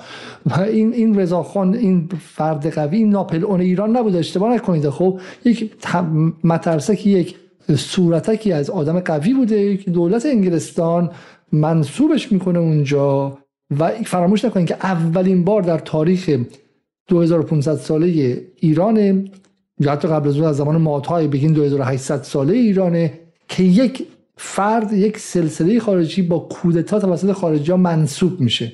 اولین بار و آخرین بار دیگه. حالا پسرش هم همینطوره خب که منصوب میشه. برای هیچ چیزی از اون استرانگ من از اون مرد قوی اتفاقا اینجا نیستش. کل قضیه فیک نیوزه قبول این کار جانی کاملا حرف شما رو قبول دارم. اگر کسانی فکر می‌کنن که اسناد کافی برای این وجود نداره باز آدم رو تشویق می‌کنم به اسناد مابین شرکت نفت و وزیر جنگ انگلستان برن بخونن این نامه ها رو که اونجا شرکت نفت در واقع رئیس شرکت نفت به همین آقای یانگ داره می نویسه که آقای آیرون ساید میگه که این رضا آدم مناسبیه. چون تو هنگ آیرون ساید بوده میگه فکر می‌کنه این آدم مناسبیه برای این ایده که ما داریم. و در, واقع باز می‌خوام اهمیت شرکت نفت رو اینجا نشون بدم. اینا خیلی در واقع در ادبیات رسمی یا در رسانه خیلی نقش یک به اصطلاح عامل تجاری رو بازی می‌کنن که هیچ کاری با سیاست ندارن. ولی اینها در جای جای در واقع تعیین سرنوشت سیاست در کل ایران تاثیر داشتن. خیلی در واقع بعد این تصویری هست که رضاخان بین سالهای 21 تا 25 که گفتم شمال که سرکوب می‌کنه بعد در واقع بختیاری ها رو سرکوب می‌کنه. خیلی ها باز طی همین بحث که بله رضاخان ارتش واحد تشکیل داد رضاخان ایران رو یک پارچه کرد و غیره از این حرکت دفاع می‌کنن. اما مسئله اینه که این دقیقا لحظه اتفاق میفته که بختیاری ها برای انگلیسی ها به درد سر تبدیل شدن. و اینها دیگه توی مکاتبات شرکت نفت با سفارت انگلستان کاملا روشن هست که اینا دیگه میگن که نمیشه دیگه. ما دیگه نمی‌تونیم با اینا کار بکنیم. بهتره که ما با یه نفر طرف حساب باشیم. و در واقع بعد این دوره هم هستش که بعد سرکوب بختیاری ها خزعل تازه متوجه وخامت اوضاع میشه و از انگلیسی ها می‌خواد که جنوب خوزستان رو براش جدا بکنن به در واقع فکر می‌کنم موقع به دادگاه عالی لای شکایت می‌کنه که آره من می‌خوام جدا بشم و من حق بر این جنوب خوزستان دارم که اسمشون موقع عربستان بوده جنوب خوزستان. و باز بحث های بسیار زیادی وجود داره سر این مسئله که بین خود انگلیسی ها که چه کنیم؟ آیا خزعل رو بگیم جدا کنه یا اینکه بذاریم رضاخان خزعل رو سرکوب بکنه؟ که در نهایت به این سمت خم میشن که رضاخان اگر بگیره ما باز با یک, با یک نفر طرف هستیم. اینکه اگر شیخ خزعل بخواد حکومت خودش رو تشکیل بده ما نفت رو داریم از قسمت بختیاری ها می‌گیریم. بعد لوله کشیمون در میره از تو دو تا کشور رد میشه تا به بخواد به آبادان برسه و ما بخوام از خلیج فارس خواهش کنیم. در نهایت طرف رضاخان وامیستن. سال 1925 رضاخان اول سردار جنگ بوده. بعد نخست در واقع خودش رو نخست وزیر و سردار جنگ می‌کنه دو سال و بعد خودش رو پادشاه اعلام می‌کنه. پس پس, پس این نکته خیلی مهمه. پس واقعا این انتخاب انگلیسی هاست که یه خزعل مهره که باید بره. و ما حال دفعه قبلم توضیح نشد بدیم که انگلیسی ها بس تصمیم می‌گیرن که ایران یک پارچه بمونه. در این نقطه درسته؟ چون قبلا یه اشاره کنیم برای وزارت جنگ. در واقع میگم این مسئله که انگلیسی ها گویا همیشه یک تصمیم داشتن و ما باید سعی کنیم اینو همونطور که توی ایران همیشه هم امروز ما هم دیروز ما. گروه های مختلفی در قدرت هستند و نزاعی همواره در اونجا هست که به اصطلاح هر چه کسی به کرسی میشینه چه قدرتی حمایتش می‌کنه توی انگلیس هم همینطوره. همونطور که گفتم اصلا کرزن موافق با این قضیه نیست. میگه بگیریم بکنیمش تحت قیومیت خودمون. نمی‌خواد. ولی خب دولت هند و وزارت جنگ کاملا نظر متفاوتی دارن و در نهایت اونا هستن که می‌تونن کار خودشون رو پیش ببرن. چون وزارت جنگ دقیقا بعد جنگ و در واقع می‌خواد که دیگه نیروهاش رو از میانه بیرون بکشه و میگه ما اگر بخوایم وارد این پروسه بشیم که خودمون تحت قویمیت بیاریم من معناش سالها جنگ هست در این منطقه و ما الان توانش رو نداریم برگردیم به نفت. من گفتم تا اینجا انگلیسی ها هیچ پولی نداده بودن به ایرانیا دقت بکنید به این نکته چون بعدا دوباره در تاریخ تکرار میشه. با همه داستان ها اینا هیچ پولی نمیدن. ولی زمانی که رضا شاه به قدرت می‌رسه اینها پول رو رو به عقب هم میدن. یک میلیون پوند میدن برای سالهایی که در واقع هیچ پولی به ایران ندادن. تمام اون بحث خسارت لولو و اینا رو کنار می‌ذارن. این نکته چرا مهمه؟ وقتی دولت های نزدیک به خودشون توی ایران سر کار میان بعدتر هم اینو می‌بینیم حمایت می‌کنن تا نارضایتی مردم بروز بیشتری پیدا نکنه. برعکسش زمانی که وضعیت مملکت موتوری هست که به نفع این کشورهای استعماری نیست به طرق مختلف ورود می‌کنن تا نارضایتی های مردم رو بیشتر بکنن. و توسعه رضاخانی و بخشش رو میشه اینطوری فهمید. یعنی پولی که برای این هستش که مردم راضی باشن از این آدمی که جدید اومده. و خب این آدما هم باز این هم باید در نظر بگیریم که حالا آدمی مثل رضاخان یا هر کسی دیگه هم اینا کاراکتراشون طول دوره که تو قدرت هستن تغییر می‌کنه. فکر می‌کنم همه اینو می‌دونن که دیرتر رضا خان ناامید میشه از انگلیسی ها و بیشتر به آلمان ها نزدیک میشه. حالا با موضوع بحث ما اینجا نیستش. بعد من اگه اشکالی نداره الان فکر می‌کنم فرصت داریم یه ذره. من در مورد حالا باز برگردیم به وضعیت خوزستان توی همین دوره که رضا هم داره کلی پول می‌گیره از انگلیسی ها قرارداد کماکان قرارداد دارسی هست. اون 16 درصد رو در واقع دارن بهش میدن. حتی دارن رو به عقب بهش پول میدن تا سال 1921 ایرانش پولی نگرفته. به محض اینکه دولت به اصطلاح مطلوب شرکت نفت سر کار میاد حالا یه پولی هم به این دولت میدن تا مردم رو آروم نگه داره. میریم به خوزستان. عکس بعدی. حالا من چرا می‌خوام برم سراغ خوزستان توی این برهه مشخص؟ به خاطر اینکه خیلی زیاد میشنویم که انگلیسی ها اومدن خوزستان رو آباد کردن. به خصوص در مورد این دوره صحبت میشه که پول نفت تا حد زیادی داره میاد برای رضاخان. توی این تصویر شما خونه رو می‌بینید که خب خیلی زیبا و مرتب ساخته شدن. توی عکس سمت چپ ما اصلا خونه باغ داریم توی مسجد سلیمان. اما اینا خونه های انگلیسی هست. توی عکس سمت راست اون چادرها رو که می‌بینید محل زندگی در واقع نگهبان های بختیاری هستش. اگر بریم عکس بعدی آقای علیزاده توی این عکس شما در واقع خونه یعنی قصری رو می‌بینید که مهمانسراییه که وقتی انگلیسی ها برای دیدار میان.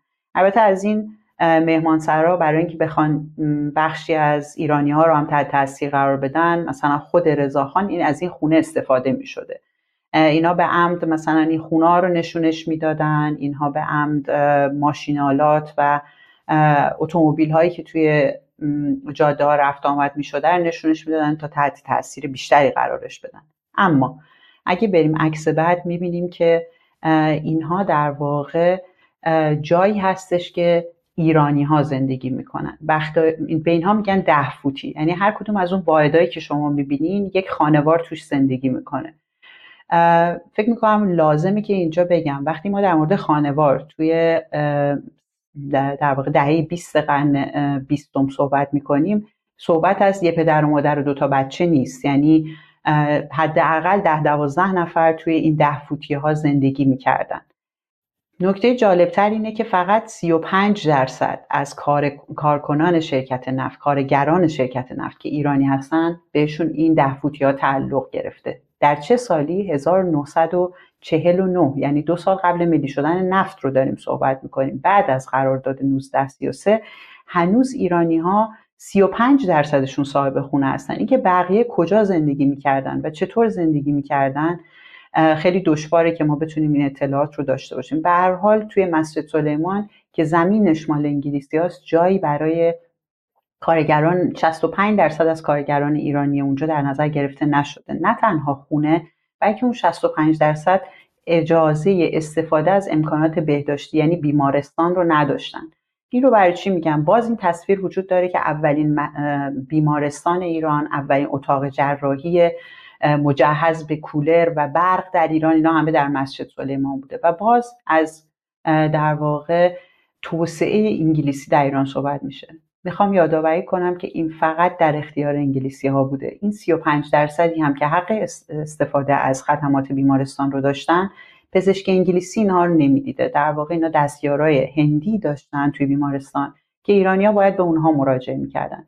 تنها در صورتی که از اقوام خوانین بودن یا شخصیت مهم سیاسی بود برای تاثیرگذاری این آقای دکتر یان که قبلتر گفتیم در واقع معمور انگلیسی معمور سیاسی انگلیسی ها در این منطقه است اینها رو می‌دید. به عکس بعدی اگه اشکالی نداره عکس بعدی آبادان هستش. ما توی عکس بعدی بله اینجا پالایشگاه آبادانه که در حال ساخته. از 1911 ساخت و ساز پالایشگاه آبادان شروع شد و قبلتر توضیح دادیم که چه قراردادهای بسته شد. حالا چرا در واقع می‌خوایم دوباره تو این دوره برگردیم؟ باز تصویری از آبادان وجود داره. عکس بعدی نشون میده که کارکنان اصلی به اصطلاح پالایشگاه آبادان باز بختیاری ها هستن. ما اطلاعاتی که داریم باز سال 1949 هست که 32 هزار ایرانی در پالایشگاه کار می‌کنن. تصویری که از آبادان امروز به ما مخابره میشه توسط رسانه هایی مثل من و تو و در واقع متون و حتی خاطراتی که گویا از اون موقع مونده این هستش که آبادان یک باغ شهره. توی عکس بعدی این باغ شهر رو می‌بینیم. آقای عجزاده لطفی اگه بکن بله. دقیقا همین عکس هست. این عکس توسط انگلیسی ها طراحی شده و اینها آبادان اون موقع در این دوره که صحبت می‌کنیم توی بین سالهای سی تا پنجاه بزرگترین پالایشگاه دنیا هست. تصویر تصویر یک باغ شهره. اگر کسی یک بار آبادان رفته باشه و بوی گاز اونجا رو استشمام کرده باشه به این عکس خود به خود شک خواهد کرد. دودها سفید طراحی میشن.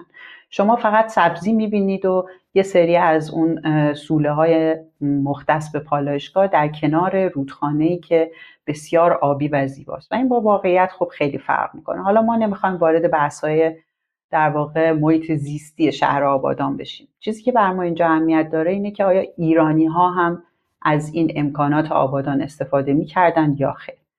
توی عکس بعدی باز تصویری هست که ارائه میشه. در واقع جلوی تصویر بله. جلوی تصویر محله انگلیسی هاست. شما می‌بینید باغ شهری ساخته شده. پالایشگاه بین پالایشگاه اونجایی که دود میاد و محله انگلیسی ها یه جایی هست که اصلا معلوم نیست چیه.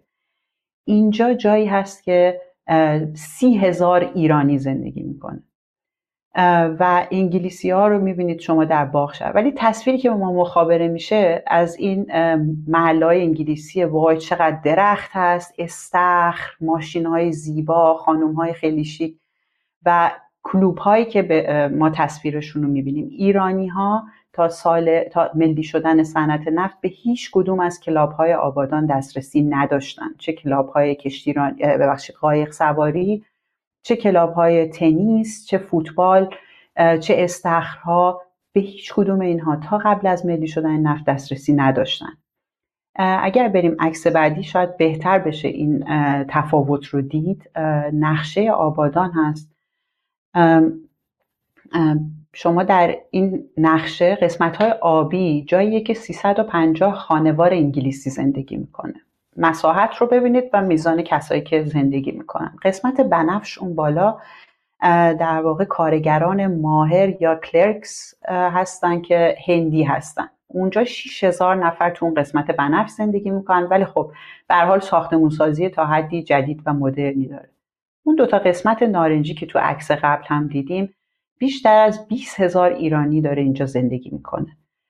و در واقع اینها معلایی هستن که در مرکز آبادان قرار دارن.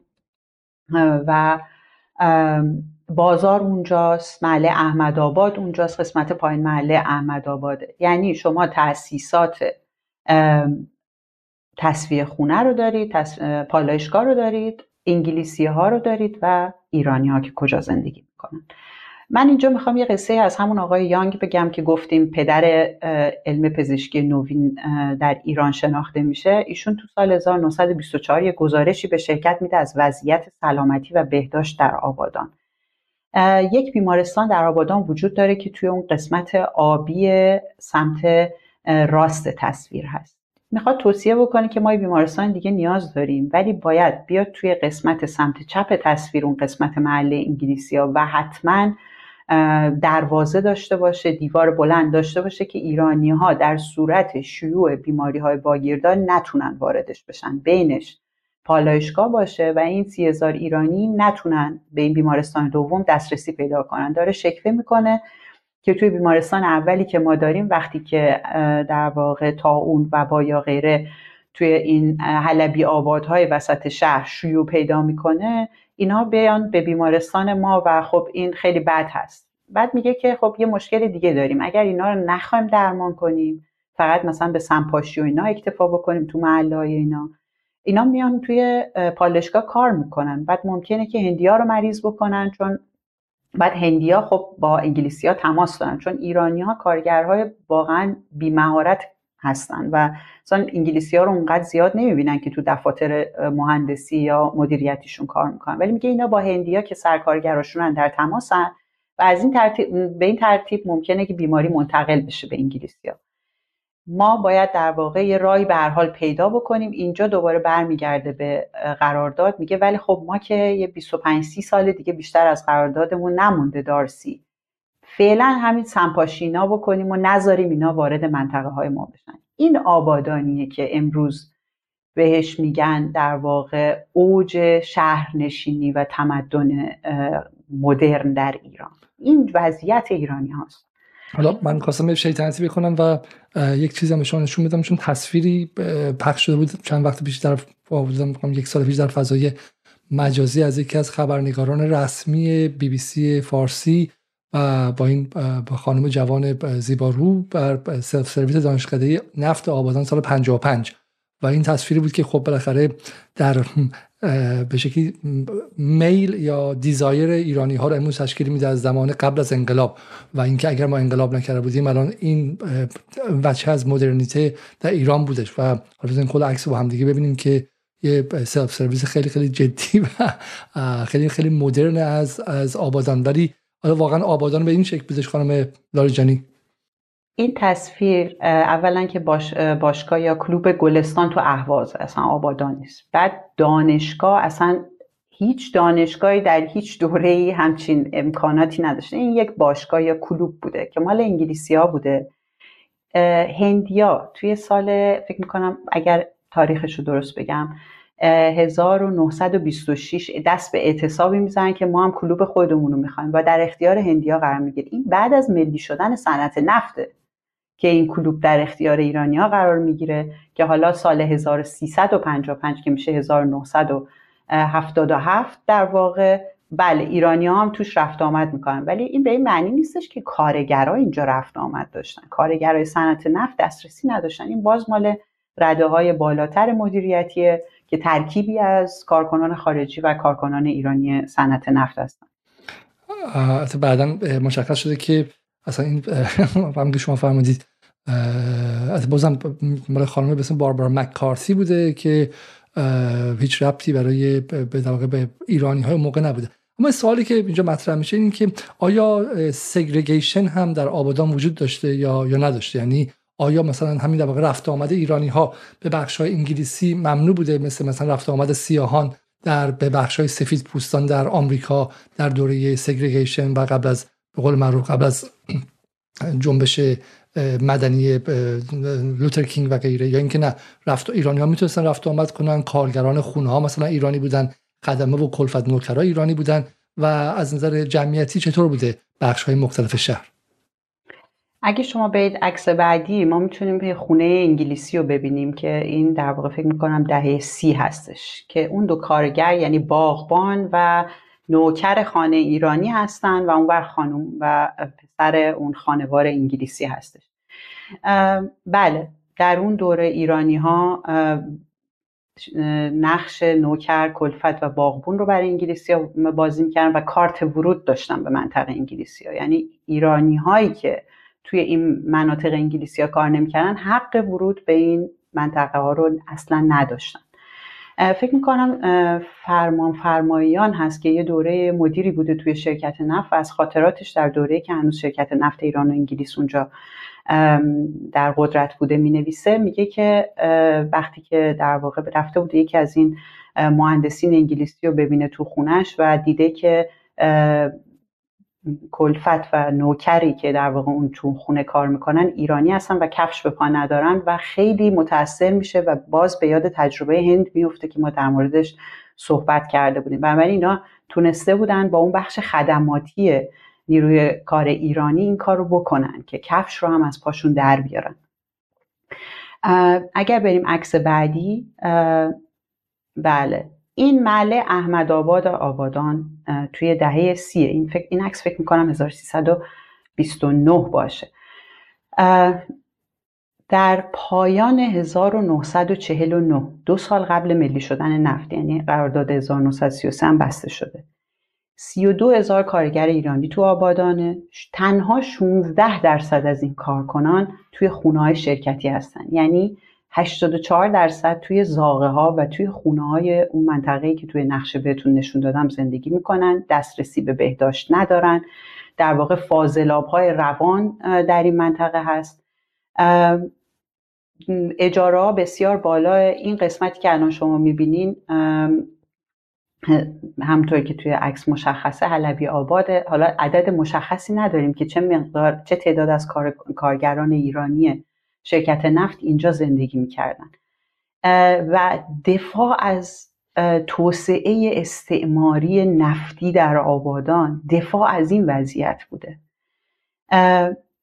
این اگر بریم جالب خانم لاریجانی برای اینکه حالا ما میگم که وقتی که از جنگ رسانه‌ای صحبت می‌کنیم آدما فکر می‌کنن که الان از یه موضوعی الان صحبت می‌کنیم حالا مثلا با بی بی سی و سی اما باید گفتش که جنگ پروپاگاندایی حتی در عمق گفتارهای تاریخی در دانشکده ها و دانشگاه های غرب هم جریان داره. یعنی فقط این نیستش که الان تلویزیون که روشن می‌کنیم جعبه تحمیق و استهمار ماتوده هاست بلکه شما به کتاب های رسمی دانشگاه های استنفورد هاروارد MIT Press UP Cambridge University Press و غیرم که اشاره می‌کنید اونجا هم جنگ در جریانه و تاریخ دانان استعماری تاریخ نگاران استعماری آکادمیک های استعماری مشغول به شکلی وارون جلوه دادن واقعیت در گذشته هستند و برای همینه که اونجا هم باید با چشمی مسلح به سراغ اون کتاب ها رفت. گمان نکنید که کتاب یک فردی که پشت جلد نوشته پروفسور مثلا emeritus فلان دانشگاه رو داریم می‌خونیم فقط با با fact و واقعیت روبرو هستیم اونجا هم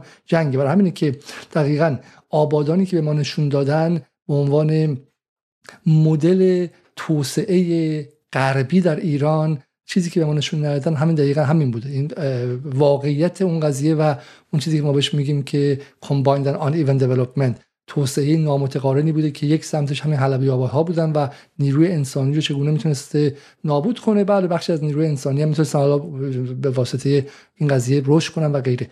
ولی این تصویر کامل به ما نمیدن. و من دعوت می‌کنم اینجا از نه فقط تلویزیون من تو بلکه از همه این تاریخ نگارانی که این سالها هر روز که گذشته به دوره پهلوی و به دوره و واقع حتی پیش از ملی شدن سلطنت نفت دلشون نرمتر شده.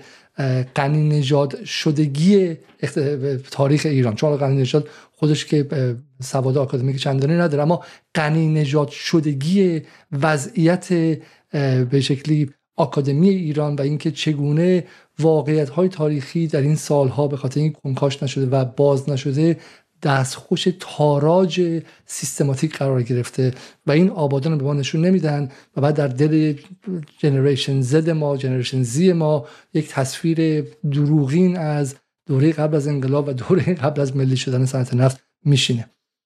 کاملا حرف شما درسته آقای علیزاده.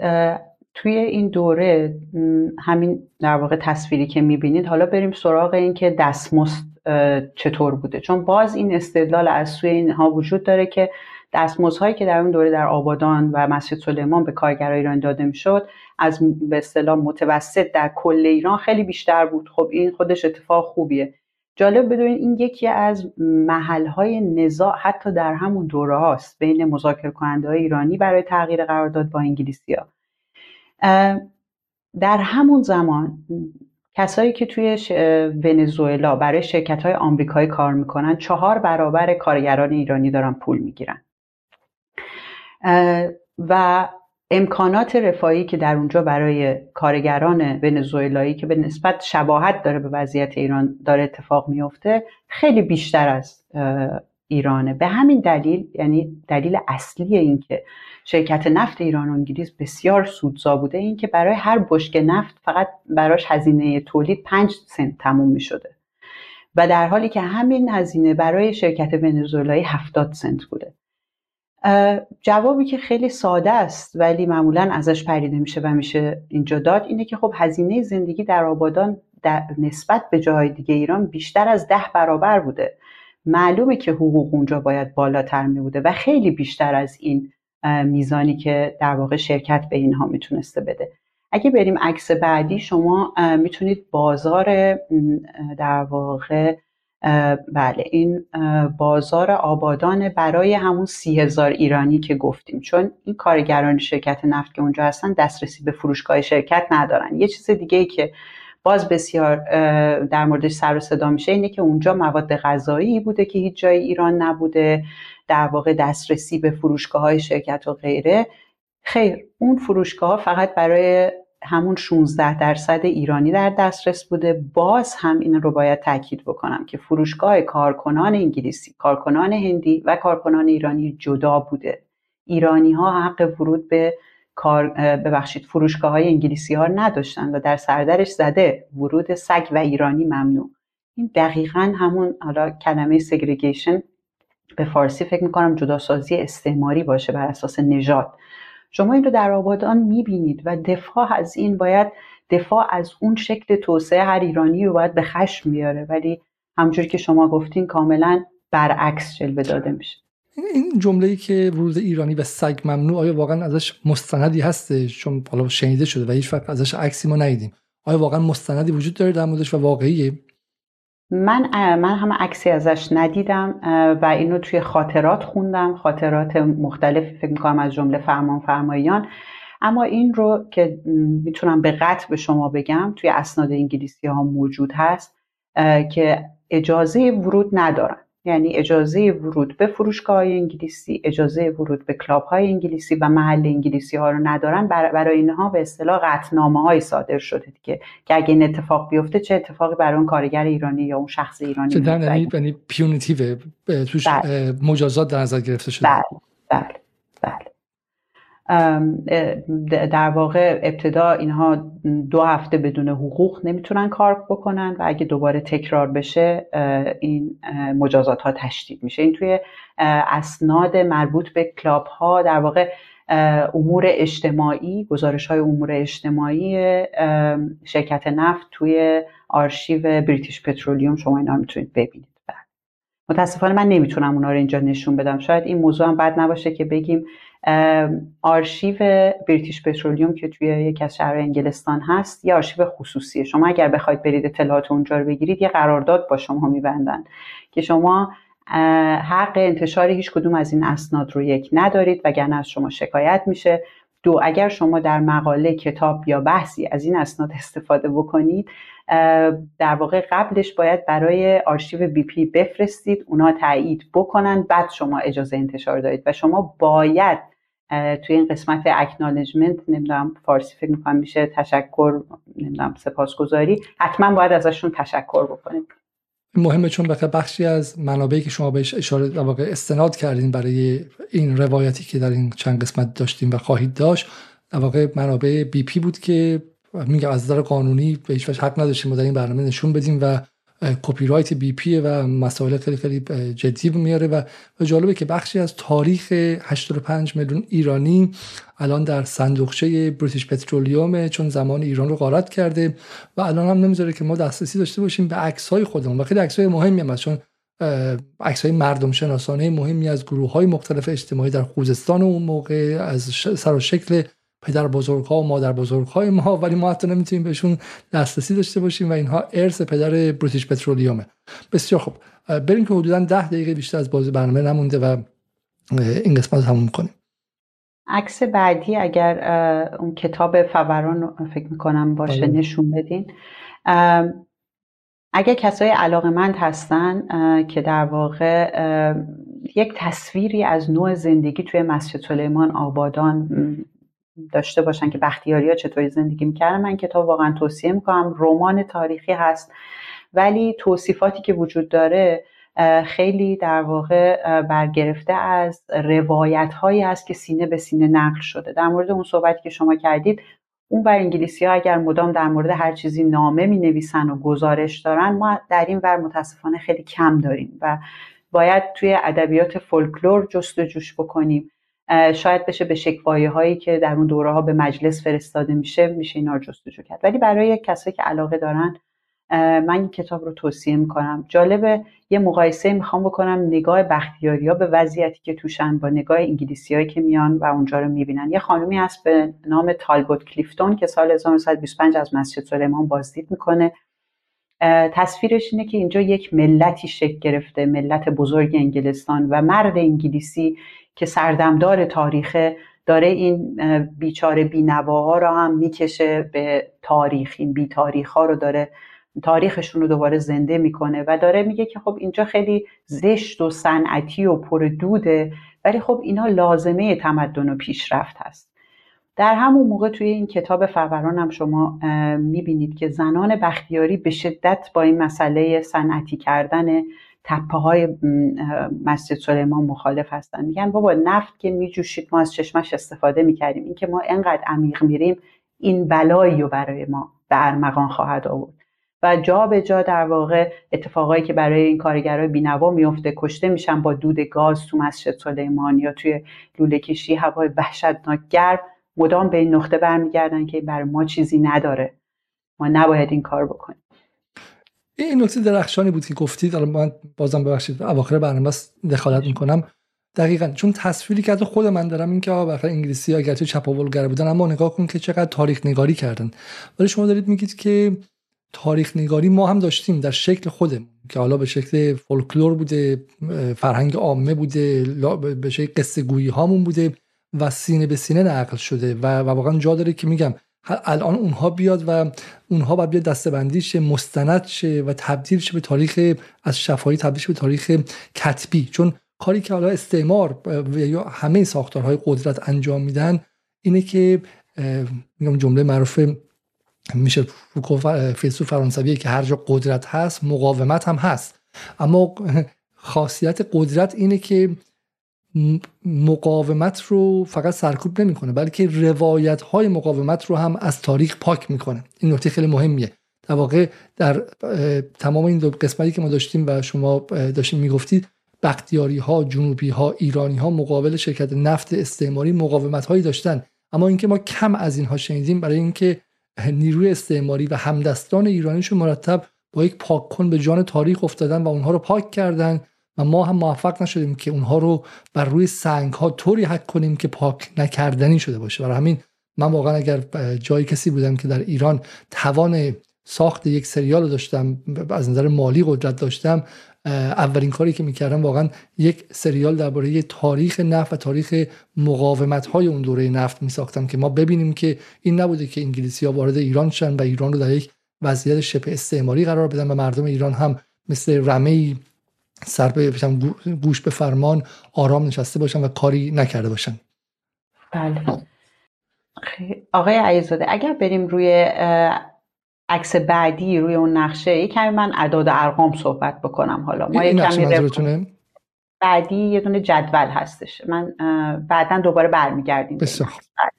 اگه کامل بتونید اینو قرار بدید خیلی بله، عالی. الان بفرمایید خب توی این که این نقش در واقع این جدول بر اساس اطلاعاتی است که توی کتاب کتابی که خود شرکت نفت منتشر کرده در دو مجلد و بسیار ریفرنس قرار می‌گیره من اینو استخراج کردم. اما جای دیگه ای ما روایات دیگه ای داریم. مثلا ستون دوم میگه که 1914 سود شرکت نفت 26711 بوده.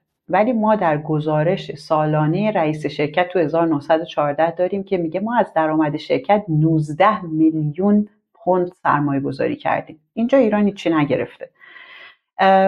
اون اعداد و ارقامی هم که دوباره می‌بینید سال 1917 تا 18 18 19 19 20 اینا رو همونجوری که قبلتر گفتم 1921 وقتی که رضاخان و سید زیا به قدرت می‌رسن شروع می‌کنن رو به عقب این پول رو دادن. سال 1919 رئیس شرکت در گزارش سالانش میگه.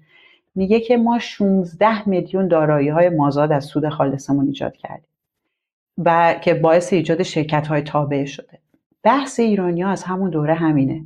شرکت برای اینکه به ایران پول نده سود خالص خودش رو اینطوری به اصطلاح دستکاری می‌کنه. سرمایه گذاری کرده جای دیگه پالایشگاه ساخته توی عراق شرکت نفت ایجاد کرده شرکت نفت کشتیرانی نفتی انگلستان که یکی از پرسودترین شرکت هاست از پول نفت ایران ایجاد شده و همه اینها توی اون پول حق امتیازی که می‌خوان به ایران بدن به قول امروزی ها درآمد نفتی ایران بدن همه اینا رو حذف می‌کنن ایرانی ها در واقع همطور که گفتیم از سال 1919 با این قضیه درگیر هستن. حتی همون دوره ای که قرار قرارداد 19 19 امضا بشه یه بحث نفتی هم در جریان هست. آقای آرمیتاژ اسمیت خودش انگلیسیه ولی نماینده ایرانی هاست و در نهایت قرارداد جدیدی رو پیشنهاد می‌کنه که بیشتر به نفع انگلیسه و مجلس ایران تصویبش نمی‌کنه. این بحث چرا مهمه؟ به خاطر اینکه خیلی از در واقع کارشناسان اقتصادی امروز از جمله آقای غنی نژاد معتقدن که قرارداد ملی شدن نفت ایران به ضرر ما بوده. چون همون 16 درصد رو می‌گرفتیم دیگه. یه قراردادی داشتیم داشتیم 16 درصد می‌گرفتیم. خیر ما هرگز 16 درصد از سود خالص شرکت نفت ایران و شرکت های تابعه رو نمی‌گرفتیم. یه دلیلی که انگلیسی ها می‌خواستن این رو تغییر بدن قرارداد دارسیا همین به اصطلاح باگی بود که تو قرارداد بود که بر اساس سود خالص بود که توش تعیین نشده بود سود خالص بعد از سرمایه گذاری یا بعد از اینکه پول تکس رو میدن بعد اینکه به اصطلاح نزول نرخ سود محاسبه میشه و غیره. و این دعوا بوده. می‌خواستن اینو راحتش بکنن بکنن بر اساس تون. یعنی ما یه تون که از شما می‌گیریم. حالا دو سنت به شما بدیم ده سنت به شما بدیم. که ایران دیگه هیچ سهمی تو تمام این سرمایه های عظیمی که برای دولت انگلستان و شرکت ایجاد شد و با پول نفت ایران هیچ سهمی نداشته باشه. بسیار من این نکته اضافه کنم که پوند اون موقع با پوند الان قابل مقایسه نیستش و حالا فکر کنم که نم نسبتش با این در بیاریم. من دفعه می‌تونم بگم ولی فکر کنم یک مثلا یک به هزار و اینها باید بیشتر باشه. و همین ابعاد رو با پوند چون تورم در انگلستان در همه جای دنیا هم بوده با پوند اون زمان باید بیاندیشید. زمانی که برای کل مثلا میگم سالها بعد از این سالها بعد از این حتی در 28 مرداد یادتون بیاد کل کودتا 5 میلیون دلار بود. همین با ابعاد اون موقع اگر بیاندیشید این پول خیلی متفاوتیه. بسیار خوب. خانم لارجین تقریبا به پایان برنامه رسیدیم. اگر از برنامه رو جمع کنیم و دو قسمت دیگه مونده که این جدول برای ما توضیح بدین شما اگر امکانش هستش. و بله. بریم به پایان برنامه.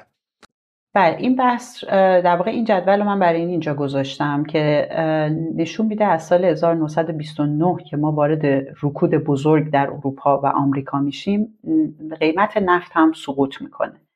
در همین زمان دقیقا شرکت ببخشید دولت انگلستان قانونی می‌ذاره که در واقع قیمت ها باید ثابت باشه. ثابت کردن قیمت ها در دوره بحران. این باعث میشه که باز قیمت نفت بیشتر سقوط بکنه چون قیمت نفت رو هم قیمت بنزین رو هم ثابت می‌کنه. اما این دلیل نمیشه که شرکت نفت سود زیادی نکرده باشه. اما از این موقعیت استفاده می‌کنه که بله من مجبورم یک به دولت انگلستان مالیات بسیار زیادی بپردازم قیمت نفت سقوط کرده در این دوره و بنابراین من به شما اون نمی‌تونم اون 16 درصد که حالا اون هم غیر واقعی بوده رو بدم. و کمترین میزان ممکن رو ایران در سال 1931 از شرکت دریافت می‌کنه که 600 هزار پوند هست در صورتی که در همون سال در واقع مالیاتی که دولت انگلستان از این شرکت گرفته بخش اون 51 درصد سهامش نه مالیاتی که گرفته یک میلیون و دیویست هزار پوند هست. یعنی در واقع این یه جوری مسخره کردن دولت و حکومت در ایران. خیلی ها معتقدن که این عمدی بوده. می‌خواستن یه کاری بکنن که ایرانی ها خودشون دارسه رو در واقع باطل بکنن. برای اینکه دیگه واقعا این خیلی مسخره بوده. در, در این در حالی هستش که ایران از سال 1930 قانون مالیات بر درآمد داریم ما توی ایران و شرکت نفت میگه من نمیدم. من اصلا امکان نره مالیاتی به شما بدم. در صورتی به شما مالیات میدم که من 16 درصد رو به شما ندم که بر اساس قرارداد دارسی. یعنی ایران رو توی بازی می‌ذارن که خودشون به سمت باطل کردن قرارداد دارسی حرکت بکنن. و این کار رو رضاخان انجام میده. توی سال 1932 در همین دوره مذاکرات البته از سال 1929 در جریان هست. توی عکس بعدی شما آقای تیمورتاش رو می‌بینید که بسیار مورد اعتماد رضاخان بوده از همون دوره‌ای که به قدرت می‌رسه و این رو مسئول مذاکرات نفتی می‌کنه. ایران می‌خواسته که در واقع به جای 16 درصد 20 درصد بگیره. مساحت دارسی که تقریبا تمام ایران هست برداشته بشه چون شاید برای بیننده های شما این کمک کنه که چه اهمیتی داشته. وقتی این مساحت به این بزرگی در واقع تحت انحصار قرارداد دارسه هیچ کسی حق اکتشاف نفت یا اصلا به دنبالش رفتن رو حتی مطالعهش رو نداره. ایرانی ها که بماند حتی آمریکایی ها وقتی توی سال 1922 می‌خوان که امتیاز نفت شمال رو بگیرن که اصلا توی استانی هستش که توی قرارداد دارسی نیست انگلیسی ها اجازه نمیدن. اون شرکت کالیفرنیایی رو مجبور به عقب نشینی می‌کنن. بنابراین خیلی مسئله مهمیه مسئله محدود کردن مساحت امتیاز. حالا انگلیسی ها چی می‌خوان توی این قرارداد؟ دلیل اینکه این قرارداد جور نمیشه اینه. انگلیسی ها میگن ما به ازای تون به شما می‌خوایم بدیم. به شما فقط ده درصد از سهام شرکت رو میدیم. شما باید از این حقتون بگذرید که تو دارسی داشتید که وقتی قرارداد دارسی تموم میشه تمام این اموال و ساختمون ها مال دولت ایران میشه. شما باید از این حق بگذرید کامل. و باید قرارداد 60 سال تمدید بکنید. قراردادی که قراره 20 سال دیگه تمام بشه. بنابراین اصلا به نتیجه نمی‌رسن. اتفاقی که میفته اینه که توی یکی از این بعد یکی از این در واقع مذاکرات تیمورتاش از راه شوروی به ایران برمیگرده و اونجا وزیر جنگ یا اشتباه نکنم وزیر خارجه شوروی رو ملاقات می‌کنه. این فرصت خوبی برای انگلیسی هست که تیمورتاش رو حذف بکنن. و میگن که در واقع تیمورتاش رفته که قراردادی که ما می‌خوایم با شما ببندیم و با شوروی مشورت کنه و طرف کمونیستاست و اینها. و این در واقع شایعه رو از طریق یکی از معموران ایرانی خودشون به گوش شام میرسونن. تیمورتاش برکنار میشه به زندان انداخته میشه و توسط پزشک احمدی در زندان به قتل می‌رسه. هم دوره با در واقع سردار اسد سردار اسد هم که اومده بوده ایران زندان بوده. خزعلم که تبعید بوده. سردار اسد هم همین دوره پزشک احمدی می‌کشه.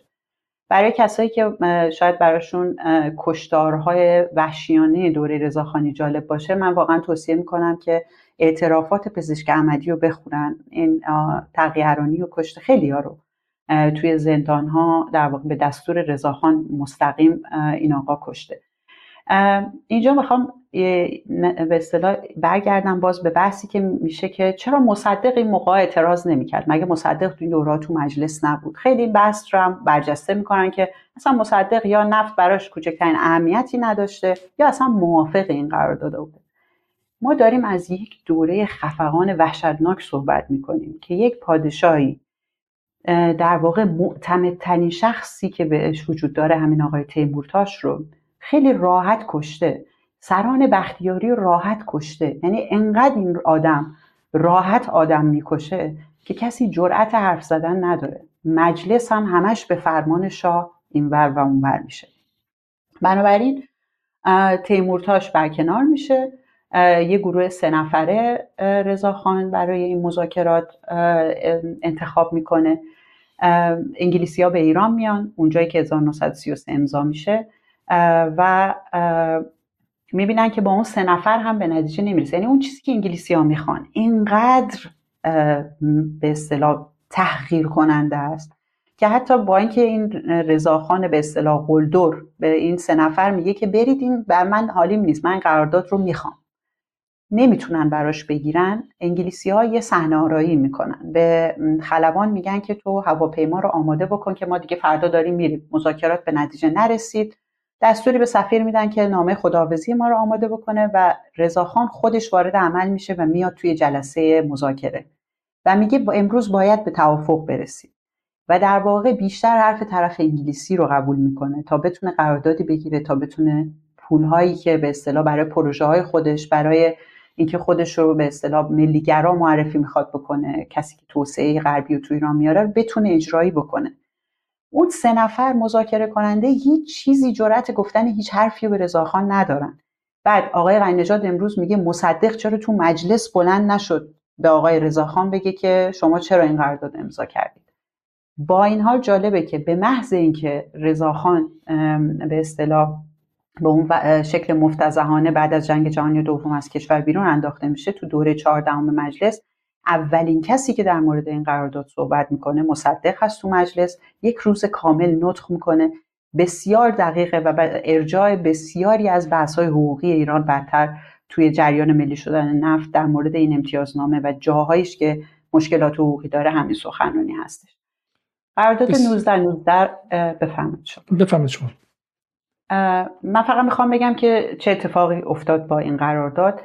ما قرار شده که 14 سنت به ازای هر بشکه بگیریم. فارغ از قیمت نفت.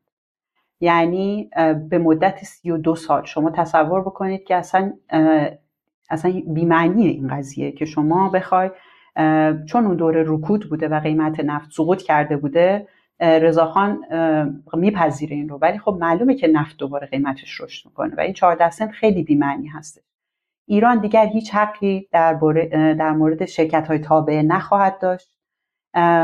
و اینکه قرار میشه که 20 درصد سود سهام شرکت رو سالانه دریافت بکنه که اون سال اول حدود 3 میلیونه و رضاخان با این راضیه.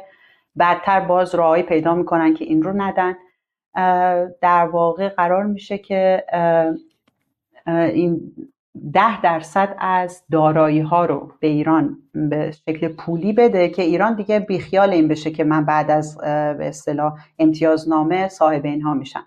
و اونا اون موقع برآورد می‌کنن که 50 میلیون سرمایه دولت است و به ایران 5 میلیون میدن. اسناد بانک جهانی بدتر که به اصطلاح منتشر شده نشون میده که سرمایه شرکت در اون موقع 500 میلیون بوده. و اینا در واقع یک درصد به ایران در اون دوره دادن. و مسائل دیگری مثل مساحت هست که با افتخار خیلی ازش یاد می‌کنن که قرار به یک چهارم تقلیل پیدا بکنه بر اساس این امتیازنامه. ولی اتفاقی که میفته اینه که به انگلیسی ها سه سال وقت داده میشه که ببینن کجا نفت هست. بعد مساحت به یک چهارم کاهش پیدا بکنه. یعنی اهمیتی نداره دیگه اینکه مساحت شما کاهش بدید یعنی الان مثلا من تو تهران به شما بگم که مساحت قرارداد من و شما با هم دیگه یک چهارم شده ولی بریم بگردین از پایین شهر تا بالای شهر. بریم ببینید که کجا رو می‌خواین و اون یک چهارم مساحت اونجا اعمال کنید. درسته؟ شما بله. قبلا واسه به شکلی پایین شهر بچم ده هزار متر داشتی الان میگه شده 2500 متر. ولی 2500 متر رو میری توی میدون تجریش. می‌گیری و, و در اختیار شما بوده که اینجا رو کجا اعمال کنید. خیلی نکته نکته خیلی مهمی بودش. بله دیگه من فکر کنم ما timeline رو timeline رو با هم دیگه ببینیم که مخاطب ذهنش تازه شه. فقط یه نکته خیلی زیبایی که بود این بود که پس انگلیسی ها پولی که به ایران دادن در مقایسه با مالیاتی که به دولت خودشون دادن حتی قابل مقایسه نبود و اینجاست که می‌فهمیم که وقتی کسی میگه که پول نفت چی میشه در واقع تنین همون صدای استعمارگره که به ایرانی میگه که ایرانی میگه که من می‌خوام مالیات بدم به مردمم یا مالیات بگیرم میگه پول نفت چی میشه؟ خب در واقع همه پول نفت رو گرفتی هری برو و و کاری نداشته باش و این تنین اون صداست و همینه که این ها مثل پازلی به همدیگه چفت میشه. کسی که از جهانی شدن آمریکایی شدن امروز دفاع می‌کنه و معتقده که انگلیسی ها رو از ایران نباید بیرون می‌کردیم نباید خصوصی می... نباید ملی می‌کردیم صنعت نفت رو و مصدق و کسایی که ملی کردن خیانت کردن. انگلیس باید میموندش. همون فرد هم معتقده که دولت امروزی ایران دولت مرکزی ایران حق گرفتن مالیات از مردمش داده همون پول نفت رو گرفته. هری و بره کنار و اینها با هم دیگه هست. فکر استعماری فکری منسجمه که از ابتدا تا انتهاش چه در سیاست داخلی چه در سیاست خارجی به هم دیگه می‌خوره و و معتقده که مرزهای ملی کشورها چیزهای تزئینی است و آنچه که مهمه توسعه استعماری برای اینهاست. چرا که بر اساس روایت دروغینی که اینها دارن اگر شما تم بدید به اون خواسته های استعمارگران و غربی ها بعد دروازه بهش باز میشه و شما می‌تونید چنین عکسی رو داشته باشید که چنین عکسی داشته باشید و به بهشت موعود برسید. اگرچه که این عکس ها دروغینه مهم نیستش. اما این عکس به شما نشون میدن و از شما می‌خوان که از مردمتون مالیات نگیرید نفتتون رو ارزون بفروشید برجام رو احیا کنید و اینها میگم همشون با همدیگه است و این تاریخی که ما هنوز ازش بیرون نیومدیم. خانم لاریجانی اگه اجازه بدید ما فقط timeline رو با همدیگه مرور کنیم که مخاطبان برای اپیزود بعدی برای برنامه بعدی ذهنشون به شکلی بمونه. پس در این برنامه شما از 1280 شروع کردید و اگه میشه ما رو ببرید به تدریج که چه چیزی گفته شد. بله ما در مورد این صحبت کردیم که توی چه شرایطی قرارداد دارسی بسته شد مفادش چی بود و در واقع این رویه استعماری چطوری ادامه پیدا کرد چطوری شرکت نفت انگلیس به طور کل در واقع اقتدار حکومت مرکزی رو نادیده گرفت با بستن قراردادهایی با سران منطقه‌ای و مسئله دخالت دولت انگلستان رو در ابتدای جنگ جهانی اول بررسی کردیم که 51 درصد سهام خرید و بعد به بهانه همین اینها اومدن جنوب ایران رو به طور کامل اشغال کردن در طی جنگ جهانی اول. در مورد تاثیر انقلاب اکتبر صحبت کردیم که چطور جامعه ایرانی رو تحت تاثیر قرار داد و همینطور بازی های ژئوپلیتیکی بین المللی رو به شدت تحت تاثیر قرار داد.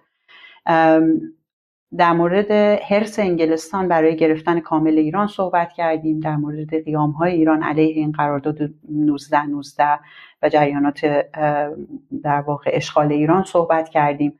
و اینکه چطور اینها کمک کردن که یک شخص دیکتاتوری بیاد با اینکه ما در دوره در واقع بعد از جنگ جهانی اول توی بازی کوتاه دو ساله واقعا داریم یک شکلی از دموکراسی ایرانی رو تمرین می‌کنیم. گروه های مختلف هستن روحانیت هست سوسیالیست ها هستن روشنفکرهای به اصطلاح غربی تر هستن و اینا رو در واقع اینا میگن که همه اینا رو باید بزنیم کنار. به نفع ما نیست. انگلیسی ها میگن این اصلا به نفع ما نیست که اینا به سمت دموکراسی حرکت بکنن. و در واقع منجر به عروج شخصی مثل رضاخان میشه. و در مورد اومدیم جلوتر صحبت کردیم که چطور در واقع توی دوره رضاخانی وضعیت مردم در خوزستان چطور هست و مذاکرات چطور در جریان وضعیت نفت جهانی در جریانه. و اینکه در نهایت ما قراردادی گرفتیم که حالا مقایسه تکنیکالش رو کار ندارم. اگر بدتر از دارسه نبود بهتر از دارسه هم نبود. یه نکته که شما در مورد مالیات گفتین و من فقط بگم شاید بد نباشه برای آخر برنامه. آقای علیزاده ایران برای اون درآمد امتیازی خودش از نفت خودش به دولت انگلستان هم مالیات می‌داد. چون شرکت انگلیسی و دارایی انگلیسی هست و ایران از طریق اون درآمد داره باید به دولت انگلستان مالیات می‌داده. یعنی اون اعداد و ارقام تازه بعدش مالیات مالیات باید به دولت پولی که ایران از نفت خودش تو سرزمین خودش داخل مرزهای خودش درآورده بعد به دولتی که 5000 کیلومتر اون طرف داره بعد بهش مالیات به, به لندن بعد مالیات بده چون شرکت بله. انگلیسیه. بله. این نکته خیلی جالبه اینکه من مفهوم حقوق بین المللش نمی‌دونم ولی در واقع این در جوریسدیکشن ایران در درون مرزهای ایران الان من اگر الان من برم از انگلیس برم شش ماه مثلا آلمان زندگی کنم که شما هستید برم فرانسه زندگی کنم اگر از یک زمان طولانی تر شه دولت فرانسه میگه تو اینجا داری زندگی می‌کنی بعد مالیات به من بدی نه به نه به انگلیس. چون در کشور من بودی و مالیات خب برای اینکه راه به وجود آوردی امنیت فرانسه رو استفاده کردی به انگلیس چه می‌خوای پول بدی؟ درست شهروند اونجا ممکنه باشه.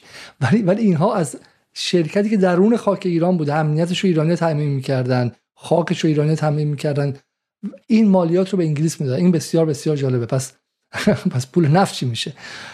خانم لاریجانی قسمت بعدی امیدوارم که در یکی دو روز آینده منتشر شه. بحث نفت رو با ما باشید. برای اینکه بحث نفت بحثی در گذشته نیست. بحث همین امروز ایرانه. بحث احیای برجام. بحث آینده لیتیوم ایرانه. بحث پولی که شما به سر سفرتون خواهید برد از منابع ایران و اگر این بحث درست فهمیده نشه به نظر من کلاه بزرگی سرمون خواهد رفت. به دلیلی که در این 28 مرداد هم اینقدر به شکلی غربگراها به بحث کودتا پرداختن و سعی کردن که کودتا شویی کنن و غیره به خاطر همین اهمیته. چون می‌دونن که آن چیز که در حول داستان نفت ایران هستش داستان امروز اقتصاد سیاسی ایران ارتباطش با اقتصاد سیاسی امپریالیستی و استعماری جهانی برای همین با ما همراه باشین تا قسمت بعد. شب و روزتون خوش و خدا نگهدار.